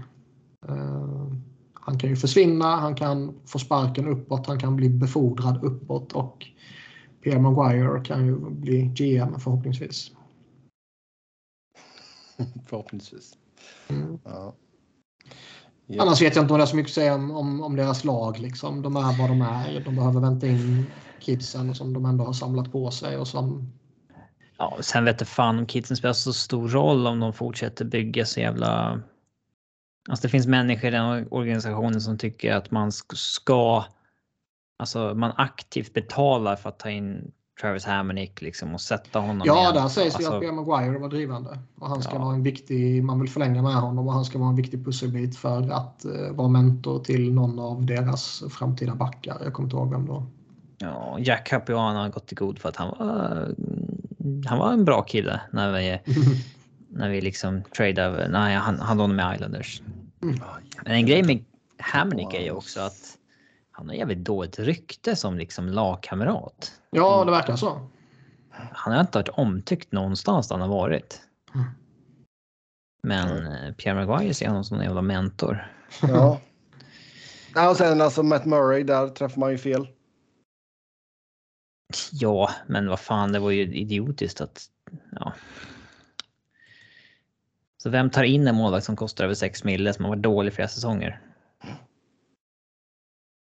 Nej, det var ju de som signade kontraktet. Ja. Ja, just det. Till och med det. Det är väl en sak att trada för honom och testa honom. Men... Uh, mm, nej. Alltså nu har alltså... Vi är på år två av fyra. Ja, och liksom visst Fors, Forsberg har väl fått något, någon form av genombrott här liksom, men då kommer du och han kliver in på 2,75 nästa säsong så då ligger du på 9 miljoner på, på Forsberg och Matt Murray liksom. Ja, fan det. Oh. Alltså Forsberg är inget speciellt bara för att han har varit okej okay just nu och Nej, han kan vara klappkast nästa år. Ja. Visst, han har förtjänat Jag ser ju fortfarande att han kan vara bättre än Murray liksom. Och då sitter du med en backup på 6,25 miljoner. 50-50 gissning. Ja. Forsberg Murray är ingen bra, inget bra par att ha inför nästa ja. säsong i alla fall. Oavsett vad det kostar. Sen vad händer med Erik Brännström egentligen? Jag inte... Han skulle nog behöva ett miljöombyte va? Känns lite så. Känns som att DJ Smith helt enkelt inte vill satsa på honom. Ja. Kanske rätt, kanske fel, men han skulle nog behöva ny start någonstans. Mm. Ja. Yes, yes, yes. Ja, vi släpper åtta var här då. Uh, och så är vi framme vid uh, Philadelphia. Det som du har försökt att dra ut på så länge. 53 poäng på 67 matcher. Allmänt jättedåliga. Minus 65 i målskillnad. Urusla på bortais halvkassa på hemmais. De var det... jättedåliga på straffläggningar. Men det har de varit i alla år. Även om de har varit bra på i övrigt så har de varit dåliga på straffar. Men eh, jag för mig att de var det första eller det sista laget i NHL och NBA som vann på bortaplan 2022. När de gjorde det typ förra veckan eller någonting och NBA. Ja. ja. Jag vet inte varför det är en relevant jämförelse, men jag läste den meningen någonstans. De är jättedåliga i två sporter. Ja. Nej, men det... Alltså... Deras... Eh, om man blickar framåt mot sommaren. Lite svepande som jag gjort med de andra lagen. Och, och jag lovar att jag inte ska nörda ner mig i det här i 30 minuter utan nöja mig med 20 minuter så har de ju en utmaning framför sig i att de måste skaka loss lön om de vill göra någonting. Vill man gå efter Kadri eller Johnny Hockey eller vad fan det nu skulle vara så måste man ju betala någon för att ta JVR rimligtvis. Som har ett år kvar efter denna säsongen. Men det är väl inte så svårt att lösa? Nej, det tror jag inte. Men det, det är väl eh, ytterligare en first rounder eller second rounder som försvinner bort till typ Arizona för att de ska ta honom. Ja, bara för att man sålde av Jeroen så betyder inte det att man sitter på draftval och har sig. För att man har ingen second rounder i år, man har ingen second rounder nästa år. Mm. Det är inte så här, second roundersna kan man ju göra mycket med annars. Alltså ja. de kan man ju trada till sig bra spelare för. Mm. Um, men kommer Ryan Ellis spela från nästa säsong eller? hoppas jag. Vad är statusen på honom? Alltså det är jävligt mysko också för det är ingen som vet. Eller så vet folk och säger inget. För det är så pinsamt. ja.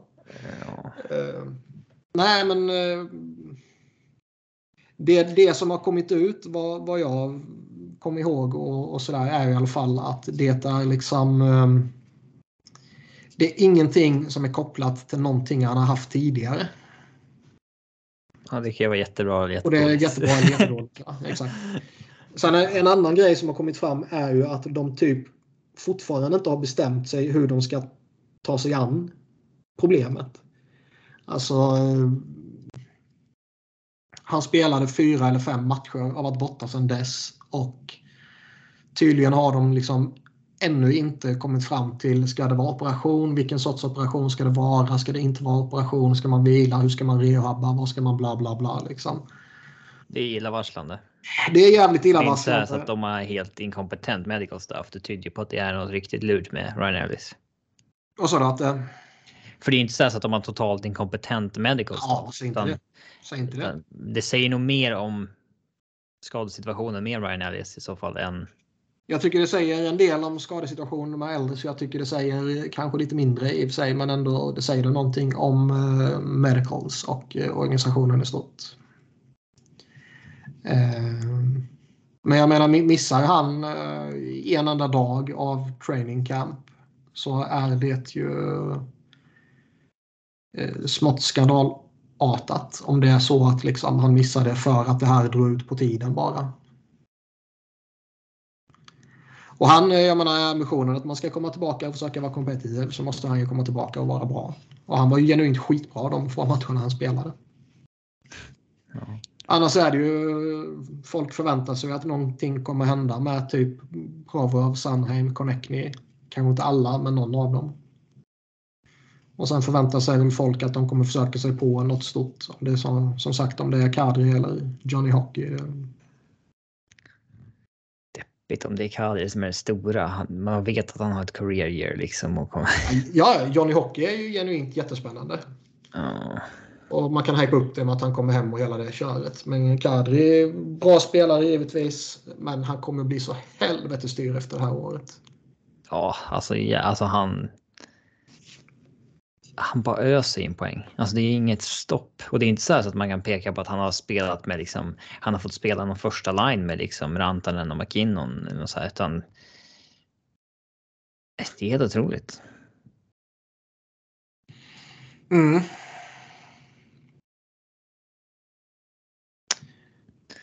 Sen ska man ju ha in en ny coach rimligtvis. Mm.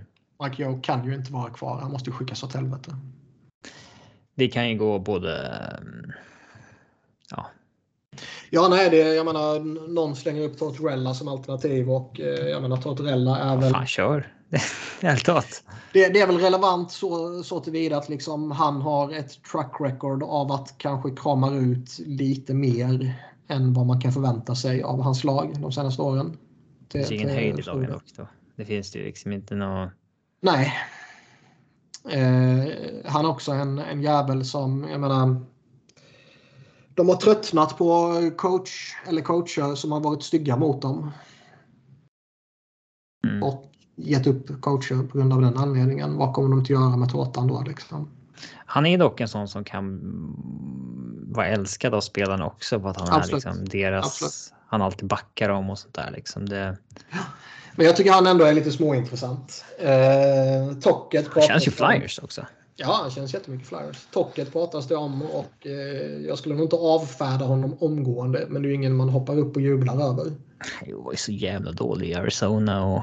Det ja, känns men... mer som att han är bara omtyckt. Och får jobb. Ja, han är ju han är en players coach ju. Ja. Eh, Boudreau är väl intressant om han kommer till marknaden. Annars eh, får man väl avvakta och se vad som händer. Det är väl Claude Julien som är... Um... Ja. Mm. Tocket kommer in, tar med sig Bissonett från tv-studion för att skapa bra stämning. Det verkar ju som att de eventuellt kommer peta Keith Yandel. Det vore kul. Ja, just det. Det såg jag någonting dök upp i flödet förut. Han var på, i fjärde backparet med någon träning. Ja, han hade ju varit, eh, han hade ju missat någon träning på grund av typ ja, snuvar, jag fan vet jag liksom. Men eh, tydligen så ska de ha fört diskussioner med honom om liksom, jaha, är det dags att peta det nu? Typ. Och eh, nu är det ju helt irrelevant för det är liksom, säsongen är körd på alla sätt och vis och det är mer rimligt att, att spela, spela Cam York och Ronnie Attard som anslöt från college nu och lite sånt här och eh, se vad de duger till men eh, det här är ju givetvis någonting som skulle ha skett för hur många matcher sen som helst. Och eh, att göra det nu ger ju varken till eller från. Ni har liksom redan missbrukat den här accountability-snacket som man hela tiden har, att det är viktigt, har ni redan missbrukat och slängt åt helvete genom att hela tiden spela han trots att han var oduglig och bara behålla streaken. Men eh, vi får se. Skulle man peta honom så kommer det bli jävla livat om det i alla fall. Florida var ju på väg att peta honom och då eh, vad heter det då blev det ju nästan uppror. Inom spelargruppen alltså. Så vi får se vad som händer där. Ja. Mm. Yes, då tar vi och kliver in på lyssnarfrågorna helt enkelt. Uh, en som dröjde sig kvar från våra deadline-avsnitt här. Uh, om ni är de tre vännerna, vem är då er Jerry? Yes. Va? Det fanns ju ett tv-program som hette De tre vännerna och Jerry. Är det det de ja. som syftar på? Antar det. Jag känner till programmet. Jag har hört namnet. Jag förstår inte säga, vad vi ska säga för svar. Nej. Ja. Om vi är de tre vännerna, vem är då vår ja. Jerry? Är Jerry någon som är liksom... Eh... En riktig horunge mot dem eller är det liksom... Mm. Jag kommer inte ihåg. Alltså det är ju... Det här har inte jag sett sen det... Ja, om man ens såg det särskilt mycket när det var på tv. Jag brukar ju googla massa meningslösa saker så googla det här ja. också. Ja, men det är liksom typ så här slutet av 90-talet. Jag kan inte säga att jag har några jätteminnen av uh, Tre vänner och Jerry. Men vi säger att det är Petter bara för sakens skull så vi har sagt någonting. Men man måste ju ge en kontext till vad det är för någonting. Nej då. Vi skiter i det. Vi häller ut den för Sven Melander också som gick bort. Ja. Häller ut den? Ja, man häller ut en bärs. Mm. Begreppet geni används ju alldeles för ofta. Kanske lite han... för ofta om du ska säga det nu också. Ja, men han var fan ett geni. Eh, det känns ju mycket liksom. Eh, det känns lite nära eftersom han liksom i närtid var med i Alla mot alla och sånt där. Mm. Det här har varit en riktig skitvecka med sådana grejer. Alltså det är... Robin lyssnar inte på musik, men Taylor Hawkins gick ju bort här. Trummisen i Foo Fighters.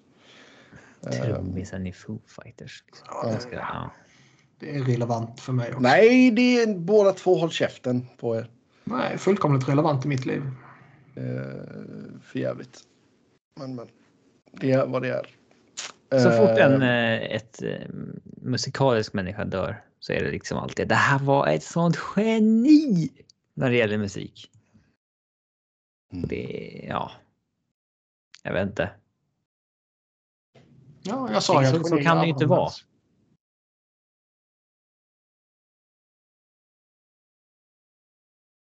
Alltså jag tror väl folk inom musik och film och sådär, det är klart att de de påverkar, de har ju väldigt bred reach liksom. Ja, så är det. Så eh, jag kan väl köpa att geni eh, slängs runt i de kretsarna.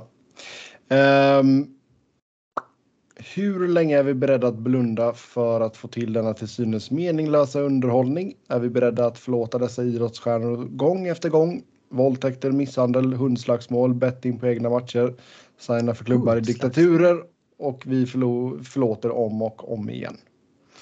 Alltså vad är det senaste? Jonas Jerebko gick ju och skrev på för CSKA. Ja, vilket jävla... Herregud. Den är... Eh... Han måste ju vara helt utan rådgivare. Eller så är ju han, hans rådgivare typ ryssar. Mm. Ja, den kändes Vem är han? Vad håller han på med för sport? Jonas Jerebko är kanske Sveriges främsta, främsta basketspelare genom tiderna. Mm. Uh, har spelat i NBA i x antal år och sådär men nu skulle, vill han komma i form för att kunna spela landskamper med Sverige och då väljer han att skriva på för ett lag i Ryssland. Och bli utsparkad från landslaget därför.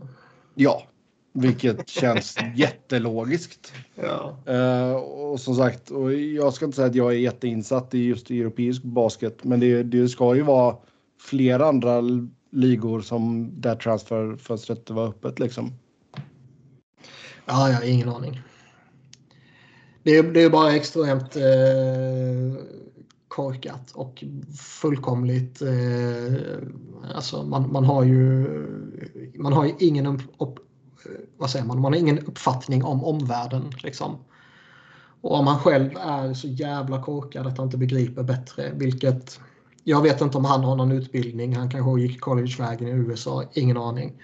Men om man är så jävla korkad att han inte begriper bättre själv så hoppas man ju att man har rådgivare som liksom kan avråda från sån där idiotgrej. Mm. Och tydligen, jag läste också att han tydligen hade tjänat några tiotals miljoner eh, dollar i NBA. Ja, han egentligen var en skitspelare i största Han har säkert tjänat bra där. Sen kanske han har investerat dåligt, det vet man ju inte. Eh, Men, Men, det är ju, det är ju fan det är extremt alltså. Herre, ja, den känns jättekonstig. Ja. Faktiskt. Uh, nej, alltså. Ja, det är alltså en.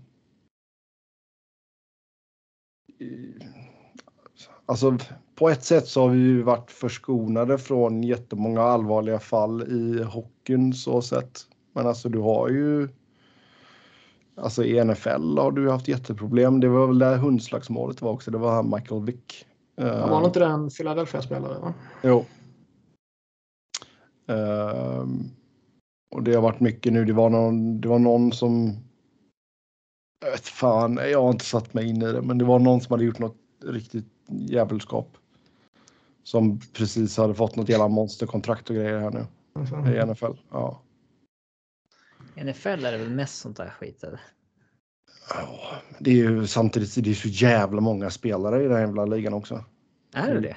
Ja, det är ju typ 50 pers på rosten i varje Ja, de har ju typ. jätteroster. Ja. Men det är ju den där dokumentären om han som, eh, vad hette han? Hernandez hette han va? Aaron Hernandez ja. ja. Keith Hernandez. han spelade i baseball. Den är fascinerande. Ja, den på Netflix. Ja. Ja. ja, det var en stökig jävel. Men eh. hur eh, ska man förhålla sig? Alltså, eh, det är, ju en, det är ju enkelt för, för mig som är rätt eh, hatiskt lagd i största allmänhet att eh, hata på sådana här dårar. Eh, men är, man vet ju inte hur man skulle reagera om det skulle varit någon i ens eget lag. Och det finns ju grader i helvetet också. Det finns ju olika saker som folk kan göra för att eh, eh, ja, få strålkastarljuset på sig. Ja. ja, alltså jag menar det närmsta vi kommer det är väl Voinov-situationen liksom. Ja, det har varit rätt mycket skit i NHL. Eller du menar? För... Ja, men alltså, jag, jag, menar för våra, för våra lag liksom. Mm, mm. Och där tycker jag ändå så att liksom. Där... Det var den här situationen. Ja, just det han blev dock friad. I ja. skillnad då. Så ja. Kan man alltid bara peka på det. Sen oavsett så ja, kan man ju undra vad som hände där liksom. Men. Mm. Jo, det är klart. Men man vet väl inte riktigt vad som är genuint och vad som bara är liksom. Eh, det är enkelt att börja hata på andra liksom förrän man verkligen ställs inför en situation med ens egna lag eller ens egna favoritspelare eller vad det nu ska ja. Nej, men alltså, jag menar, I NFL var det också så där, det, fanns, det var ju någon som blev avstängd. Så, ja, jag kanske ska höfta lite för fler matcher än vad jag tror att det var. Så att han blev avstängd 12 matcher. Och då fanns det ändå så video. Ja, då, då liksom fanns det ändå så videobevis på att han, när han liksom misshandlar sin flickvän liksom. Mm. Mm. Ja, man får lite moral. Mm. Med det så med det sagt så veckans avsnitt är sponsrade av Qatar Airways. uh. ja, där har ni vårt aprilskämt. du vet väl var det kommer ifrån? Ja, jo, jag såg hela den. Vad är det? Studio Allsvenskan soppan på Twitter. Kul också när det finns tweet från dem som är sådär. Ja, fy fan. Tydligen går allt att köpa för pengar. Nu har de här gått in i Qatar sen gör de det också. Mm. Och sen gör de och sen så som eh, av en slump när Sverige missar och man inte kommer sälja några resor ner så avslutar man samarbetet. Mm. Ja, det var ju också, men liksom Jerebko det är fullkomligt, eh, man har ingen koll på omvärlden liksom. Herregud. Eller så skiter man bara i det. Ja. Ja. Um ja, jag vet inte riktigt mer vad vi har att säga i den här frågan. Alltså generellt kan man väl säga att så länge det är bra, framgångsrika, skickliga spelare eller musiker eller vad det nu skulle kunna vara. Så kommer det alltid finnas tillräckligt många som backar dem i princip. Ja, är du tillräckligt bra så kan du göra vad som helst. Ja. är det liksom olika grader i. Det finns ju många fotbollsspelare som hade blivit cancelled om man gjorde vad Cristiano Ronaldo har gjort och ja. inte Cristiano Ronaldo. Mm. Definitivt. Jag menar, Brandon Leipzig var en skitspelare, men som ändå var en NHL-spelare. Han tvingades åka till Ryssland när det liksom läckte lite gruppmeddelanden där han hade snackat skit om lagkamrater eh, på ganska osmakligt sätt och så vidare. Mm. Det hade inte hänt om Brandon Leipzig var bättre. Om det var Sidney Crosby. Nej. Vi hade till exempel Aston Matthews, hans eh, fyllegrej. Mm. Ja, jo. När han eh, ja, monade åt några tjejer eller vad det var. Ja, det var väl en ordningsvakt som var en kvinnlig ordningsvakt som var monade tror jag. Mm. Hade Decent en... exposure. Ja. ja. men han hade ju fått sitt kontrakt rivet om han var en pisspelare. Mm. Ja. läxan är ju det. Är ni tillräckligt bra på era jobb så ja. kommer man undan med det mesta. Mm. Det är därför den här podden har överlevt i tio år. Mm, uh, nästa fråga här. Vilka lag kommer förmodligen vara topplag om 5 till 10 år? Buffalo Detroit Flyers. Ska vi säga, ska vi nöja oss med fem år? För tio år, det är en helt ja, annan värld. Det, det går fan inte säga något om. Nej. Nej, det går inte att förutse. Uh... Fem år är ganska jobbigt den också. Mm. Men Detroit bör väl kunna vara ett stabilt slutspelslag om fem år? Ja, det är ju undersäljer de ändå. Eh, det är alltså. Flyers är ju bottenträsk. Det är alltså slam. Om fem år så är vi... Flyers kommer ju vara helt annorlunda om fem år för de som styr nu kommer inte vara kvar om fem år. Så det är väldigt svårt att säga. Det enda vi vet om fem år är att vi kommer sitta i ett läge där Rasmus Ristolainens kontrakt snart kommer gå ut. Och vi kommer jubla över det och sen kommer nästa dåre spendera liknande pengar på någon ny dåre. Att resigna. Och, ni, och, ni, ja, exakt. och Niklas, Niklas vill sparka tränaren. Ah! Ja. Bra. Alltså Buffalo är svårt alltså. Det känns ju bara som att alltså, fan det har satt sig i väggarna. Liksom det är visst, det är uh, klyschigt. Man undrar men... liksom, även om Sabres har, de har lite bra i, på rosten redan och de har några otroligt spännande på, på gång också i Owen Power till exempel och de kommer ju få något, något spännande i draften nu också rimligtvis. Så kommer de kunna ta det där steget under nuvarande ägarorganisation? Det är man ju väldigt skeptisk till. Alltså. Mm.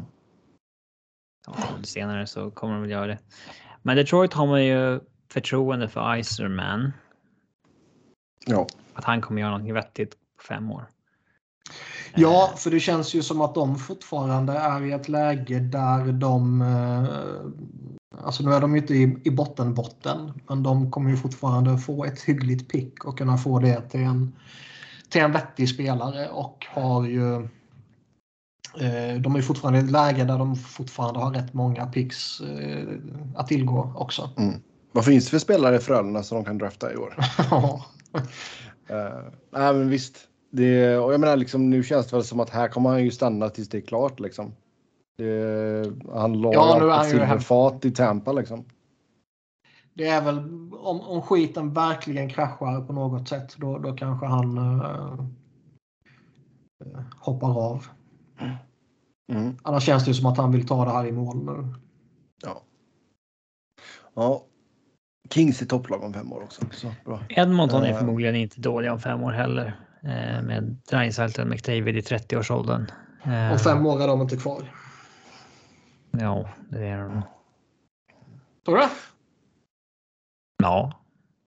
Ska ni betta här nu? Dreisaitls kontrakt har ju gått ut innan dess och eh, McDavids också väl. Ja. Jag tror inte att de kommer kunna bli blivit bra tills dess. Alltså jag skulle säga att det är lika stor sannolikhet att de är en bit utanför slutspel som att det är om att de är liksom topp 3, topp 5 i ligan. Mm. Men det här är lite intressant ändå. Niklas, du tror alltså inom en femårsperiod kommer Dreisaitl och McDavid vara borta från Edmonton? Nej, men... Jo, det sa du nu. Nej, ja, sa, sa jag det så menar jag kanske inte båda utan i alla fall en. Jag kommer inte ihåg vad jag sa ordagrant. Men det var inte så att jag garanterar att båda är borta. Men eh, nej, jag ser det alltså med tanke på vilken jävla shitshow som den där organisationen är så ser jag absolut en, en eh, relativt stor sannolikhet att eh, en eller två av dem eh, kommer tradas för att en GM kommer vara så desperat och vill göra någonting. Eller eh, för att någon av dem själva vill bort. Ja, okej. Okay. Vilka är bra om fem år enligt dig Niklas? Om fem år så kommer väl typ... Det är lätt att säga vilka som är piss. Boston kommer ju vara piss. Mm, ja, kanske. De kanske ändå har en... Eh, de kanske ändå kommer harva någonstans i ingenmansland sådär. Och det kanske är piss på ett något sätt. Jag vet inte. Caps level får det svårt. Caps level piss. Jag tror om fem år tror jag liksom eh, Colorado kan nog fortfarande vara bra. Mm. Eh, Rangers kan nog fortfarande vara där uppe liksom. Eh, Tampa är rimligtvis ett bra lag fortfarande.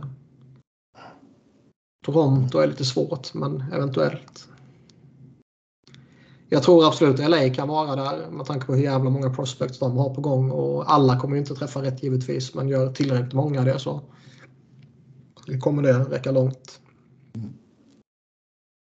Ja. Vi tar och går vidare. Vad är er åsikt kring klappor i svensk hockey? Fattar verkligen inte argumenten att man ska klappa handflata mot handflata. Om publiken tycker det är skoj och får dem mer engagerade är väl det fine en extra diskret reklamintäkt för klubbarna också? Uh, nej, jag tycker väl att det är plastigt. Låter jävligt illa också. Det var otroligt skoj när vi hade en eh, amerikansk kollega på besök här i Växjö och vi gick på hockey och Peter Sibner förklarar för honom att de här klapporna är liksom the big thing i Sverige. Alla använder dem. Det är så jävla stort liksom. Alla älskar det.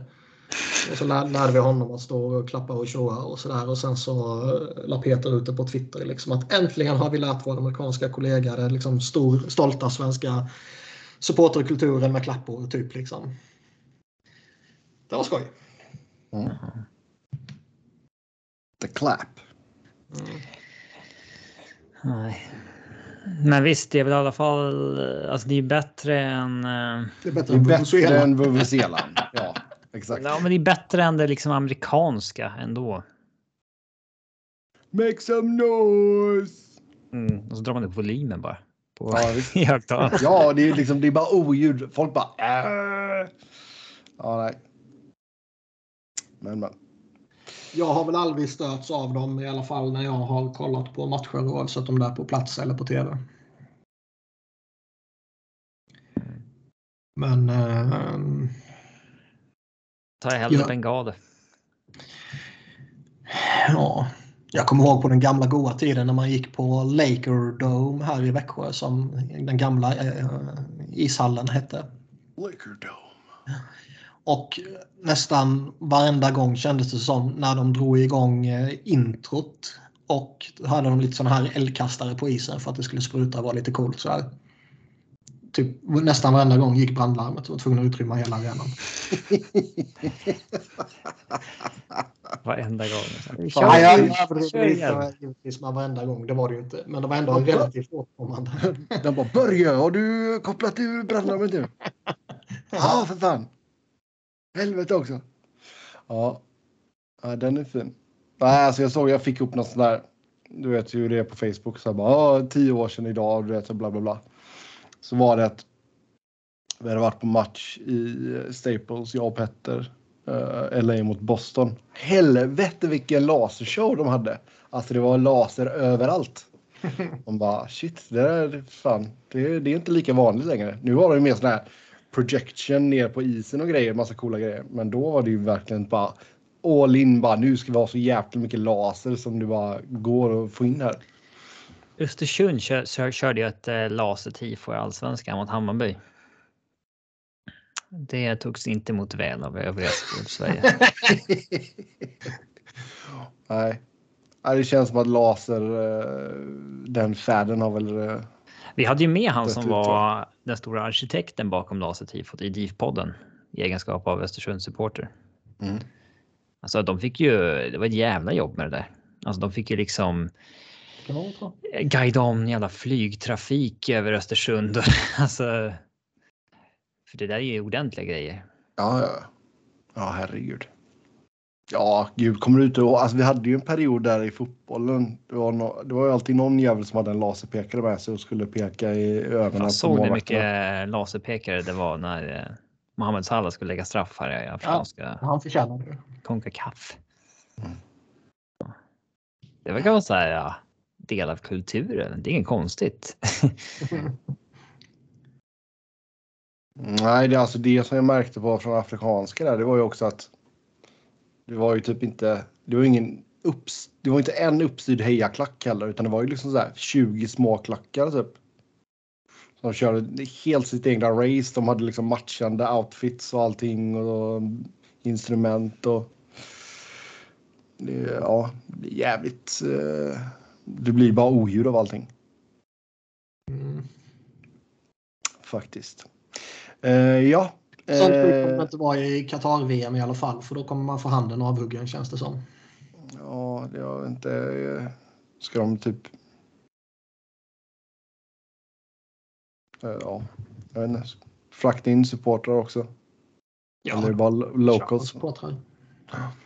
Ja. nästa fråga här kanske jag som har sett för lite och bara lyckats välja andra matcher. Men när började de med Zlatan Cam, varianten i NHL. Såg på Rangers i helgen och då var det någon Adam Fox Cam som kom upp i helt värdelösa tillfällen som täckte halva skärmen. Fick inte ut ett piss av det.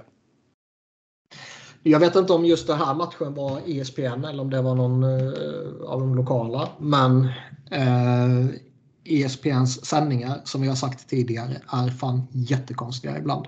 Ja otroliga. De, är, de lägger det på en nivå som är... Att de själva är stjärnorna på något sätt. Ja, att det är de som ska uppmärksammas och inte matchen eller det som sker på isen. Och de lägger det på en nivå som är så förminskande av supportrarna som vill titta. Liksom. Mm. Man tunar in för att uh, bli underhållen av dem, inte för att titta på matchen. Liksom. Ja, typ. Eh, och det kan irritera mig något fruktansvärt. Sen, samtidigt har de ju ibland har de ju eh, Alltså de, vissa av deras experter och sådär är ju skitbra. Ray Ferraro gillar jag jättemycket till exempel och Brian Boucher där, jag gillar honom jättemycket. Um, Bush. Ja. Kevin Weeks har de väl haft också va? Ja. Ja, alltså, han får ju sluta med de här grejerna nu. Videos? Ja. Ja, herrejävlar. Hitta på något nytt Kevin. Mm. Ja, det blev för mycket. Jag behöver inte se när han sitter på toa och ska annonsa en trade liksom. Och genom ett så här massagebord när man bara ser huvudet ja, exakt. underifrån. Ja. Nej tack. Så det får inte bli en grej här nu. Det får inte bli att det, men det, risken finns nog att det är hans grej nu. Ja, men okej om det är hans grej, men det får inte bli en grej bland övriga. Att en snubbe... Niklas, kan inte du lägga ut en sån? Nu är veckans podd ute. Så filmar du dig själv bakom någon jävla blomma eller någonting du har hemma. Mm. Laker Doom. Bastuklubben. ja. Föga förvånande tycker Niklas inte om att basta. Nej. Det kan man ju tänka sig. Nej, för fan. Det är gött. Ja. Obehagligt. Nej, Meningslöst. Jag och Sebbe skulle kunna basta. Ja, fan vad gött. Köpa ett sexpack med 3 5 också. Ja, sitter ni och bastar med 3,5 så köper jag riktig öl och sitter och njuter i en soffa. Riktigt kalla 3,5 och så sitter jag i bastun. Är gött. Ja. Eh, vilket... varför, varför just? Ja, men det kan vara gött ibland med en 3,5. Faktiskt. Ja, om systemet är stängt och man inte har något att välja på så. Plus att 3,5 kan du köpa kalla också. Mm, ja, det är väl enda fördelen med dem. ja. ja. Det riktiga uh. skälet till att vi inte har eh, kyld sprit eller sprit, kyld eh, bärs på systemet är ju att det skulle öka på alkoholismen för mycket. Mm. Absolut, för det är ju alkoholister dricker ju bara kall öl. Ja, nej, jag köper inte det där. Det där är jävla hittepå för att eh, hålla medborgarna i kontroll bara. Mm. Uh, vilket lag i Frankrike häser på hur många matcher av Ligue 1 snittade han i veckan? Jag är inte på något lag i Frankrike och kollar på noll matcher i veckan. Ja, det är du har ju hållit på PSG. Du har hållit på PSG när Zlatan var där. Ja, du har ju hållit på PSG. Jag har hållit på Zlatan. Ja, det är, det är nästan det mest plastiga man kan göra. Nej. Zlatanist som bara följde honom i karriären. Ja, nu är det Milan. Ja, nej, så illa blev det ju inte. I Italien var det jättetråkigt. Det är ju, man älskar när han var Inter, men efter det så fick man ju bara nej. Nej, det är, inte, um, det är inte så du har sagt tidigare. Och nu när han eventuellt går till Hammarby så kommer du ju överge Blåvitt. ja, nej. Då får Håkan Mild ta och lösa Zlatan till Blåvitt. Passar in i snittåldern i alla fall. Ja. ja. Uh, sen Robin ska bemöta någonting här. Ska vi se. Uh, Robin Fredriksson. Hej och välkommen till min nystartade blogg som kommer handla om Olympic Lyonnais. Jag heter Robin Fredriksson och kommer från Upplands Väsby som ligger ett par mil utanför Stockholm. Jag tycker om att se på fotboll och ishockey. Jag håller på Djurgårdens IF inom Sverige och Liverpool FC när det kommer till England och givetvis Lyon. Mina favoritspelare i Lyon heter Fabio Grosso, Kim Källström och Karim Benzema av den enkla anledningen att de är så himla bra. Eh, jag ser verkligen fram emot att få blogga åt en sådan klubb som Lyon på Svenska fans. Det ska verkligen bli jätteroligt och jag hoppas kunna bidra så mycket som möjligt med mina kunskaper inom fotbollen och inom Lyon. Varför läser du upp hela det där? Kör på! Från 1 januari år 2000. Ja, det är det ju inte. Nej, det var vad, vad som stod här. Men det, ja, det, det är ju en bugg fattar du väl? Inte... Ja. När var detta?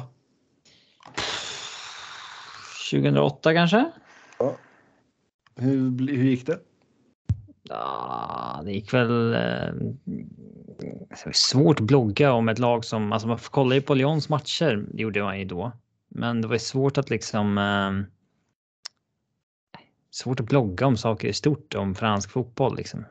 Det, det, var inte lika lätt att följa då som idag. Men då låter man gammal kanske när man säger så. Men eh, eh Ja, men nu kan du ju bara följa liksom 20 Twitterkonton om fransk fotboll och så kör du liksom. Mm. Nej, men det var, jag kom väl in på svenska fans på samma sätt som eh, eh, många gör. Att man bara liksom eh, märker att en lagsida som ett lag man följer. Jag började kolla på dem för att Källström gick dit.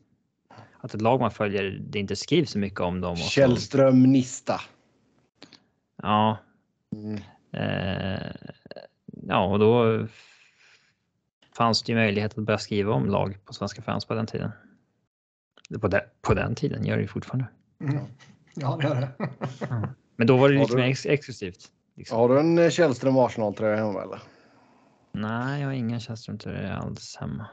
Nej. Um... Jag har inte så många matcher alltså. Jag hade många när jag var yngre. Jag vet inte vad som hände alltså, med jag dem. Säga, jag, jag hade ju helt glömt av att han spelade i Sparta Moskva i typ tre år. Ja, nej, men den. Häcken, Djurgården, Rennes, Lyon, Spartak Moskva. Utlånad till Arsenal, tillbaks till Moskva, sen eh, Zürich och sen Djurgården va? Gräs, Gräshoppers, klubb Zürich. Ja. Mm. Mm. Det var lär Mats Gren var här för. Ja, visst. Tror jag. Matt ska in. Mm. Ja, så den, den var lite rolig. Varför då? Det var någon som ville att du skulle bemöta detta. Det var, eh, ska vi se, eh, Henrik Larsson. Henke? Mm. Stort.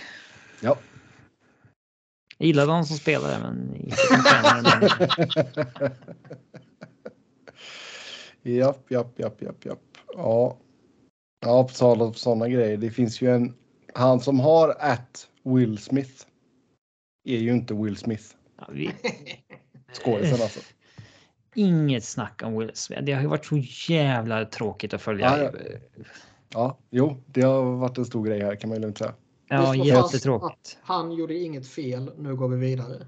Men det suger ju att för den killen som, alltså Will Smith som har att Will Smith, inte är den Will Smith. Och bara fått så jäkla mycket skit på sig. Ja, uh, ja. så är det med det i alla fall. Uh, japp. Uh, ska vi ta runda av eller vill ni ha en till fråga? Jaha, jag har fått in en scen här. Ja, är den bra?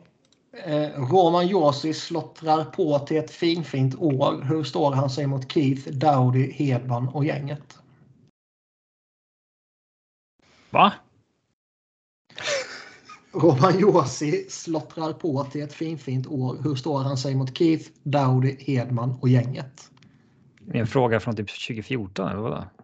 Nej, jag antar väl att det är en uh, fråga som är ställd inte med hänsyn till vad Duncan Keith är 2022 utan vad ah. Duncan Keith, Dowdy, Hedman och gänget har liksom varit över tid. Mm. Okay, inte jävla Norris-race i år med Josie McCarr. Nej. Nej. Uh, kollar man från 2010 och framåt så har Roman Josi gjort uh, 527 poäng på 745 matcher. Plats 7 bland eh, backarna. Delad första plats Brent Burns och Erik Karlsson 630 poäng var. Sen John Carlson 571 poäng, Victor Hedman 562, samma som Crystal Tang. Sen Keith Yandel på sjätte plats 530. Det är klart att han är en eh, utomordentligt bra back, Roman Josi, och han är väl eh, den som är bäst i år såklart. On pace för 100 poäng. Vilket vore coolt. Jäkligt uh, fräckt som back. Han var ju två eller tre poäng tror jag det var från att eh, breaka eller tangera Bobby Orrs rekord över antalet poäng i en månad. Mm. Nu i mars. Och eh, ja, är man uppe på Bobby Orr nivåer så är man tämligen OK. Oh ja. Eh, sen känns det ju och Det kanske är lite orättvist men det känns ju som att det är först mot slutet som han verkligen har eh, börjat lyftas fram. I år alltså? Mm. Ah. Ja, kanske de senaste åren. Ja, men alltså, det är inte så att han har varit det i, i en 7-8 årsperiod trots att han har producerat och levererat på en väldigt hög nivå under hela perioden. Det kanske är för att det var lite andra som var hypade under den perioden då. Duncan Keith var det fortfarande, Drew Dowdy var det hela tiden. Liksom. Shea Webber var det och så vidare. Mm. Sen har ju... 1920 vann han ju Norris. Mm. Men han har väl också varit lite late bloomer ändå, Josie. Alltså han var ju liksom bra alltid när han kom fram och så vidare. Men han stod alltid i skuggan av Webber då och så där. Och... Ja, det är kanske är det som är problemet att det, det var hela tiden hade de så jävla många bra backar i Preds och det är först nu mot slutet som han verkligen har börjat stå ut. Alltså hans produktion har ju varit, den har ju varit på en bra nivå länge. Han har gjort väldigt mycket mål. Väldigt mycket mål för att vara back. Uh, nej, och sen han är alltså. Ja, man undrar ju lite hur stor han är hemma i Schweiz. Ja, vi får åka på studieresa. Det hade inte varit helt fel. On pace för 100 poäng i år. Tror ni han tar det? Eh, det eh, känns väl som att han har gått på en eh, lite orimlig formtopp här mot slutet. Han hade ju flera matcher i rad där han gjorde liksom minst tre poäng. Mm. Eh, så han har missat, vad har missat två matcher? Ja, han har en pace för 80 matcher. Ja. Så det... Alltså det är nej, 100 känns ju tufft alltså. Det var senaste gången vi hade en back som gjorde 100 poäng. Jag fann oh. Brian Leach på tidigt 90-tal. Jag läste något om det. Mm. Ja, McDavid kommer ju på 100 poäng igen. Grattis. Mm. Var det femte gången på sju år typ? Ja, det ska han väl göra. Ja. Mm. Toppnoteringen än så länge har han från säsongen 18-19. Då blev det 116 poäng på 78 matcher. Mm. Helt okej. Okay. Ja, då tar vi väl och rundar av för idag. Som vanligt så kan ni köta hockey med oss via Twitter. Mig hittar ni på Norden. Niklas på ett Niklas Wiberg. Niklas med C, Wiberg med enkel V. Robin på R underscore Fredriksson. Podden på SV Fans NHL-podd. Podd med ett D. Tills nästa gång. Ha det gött. Hej! Och nu ska Sebbe berätta hur han eh, myglade bort sig från lumpen. Off-podd. Liven igång.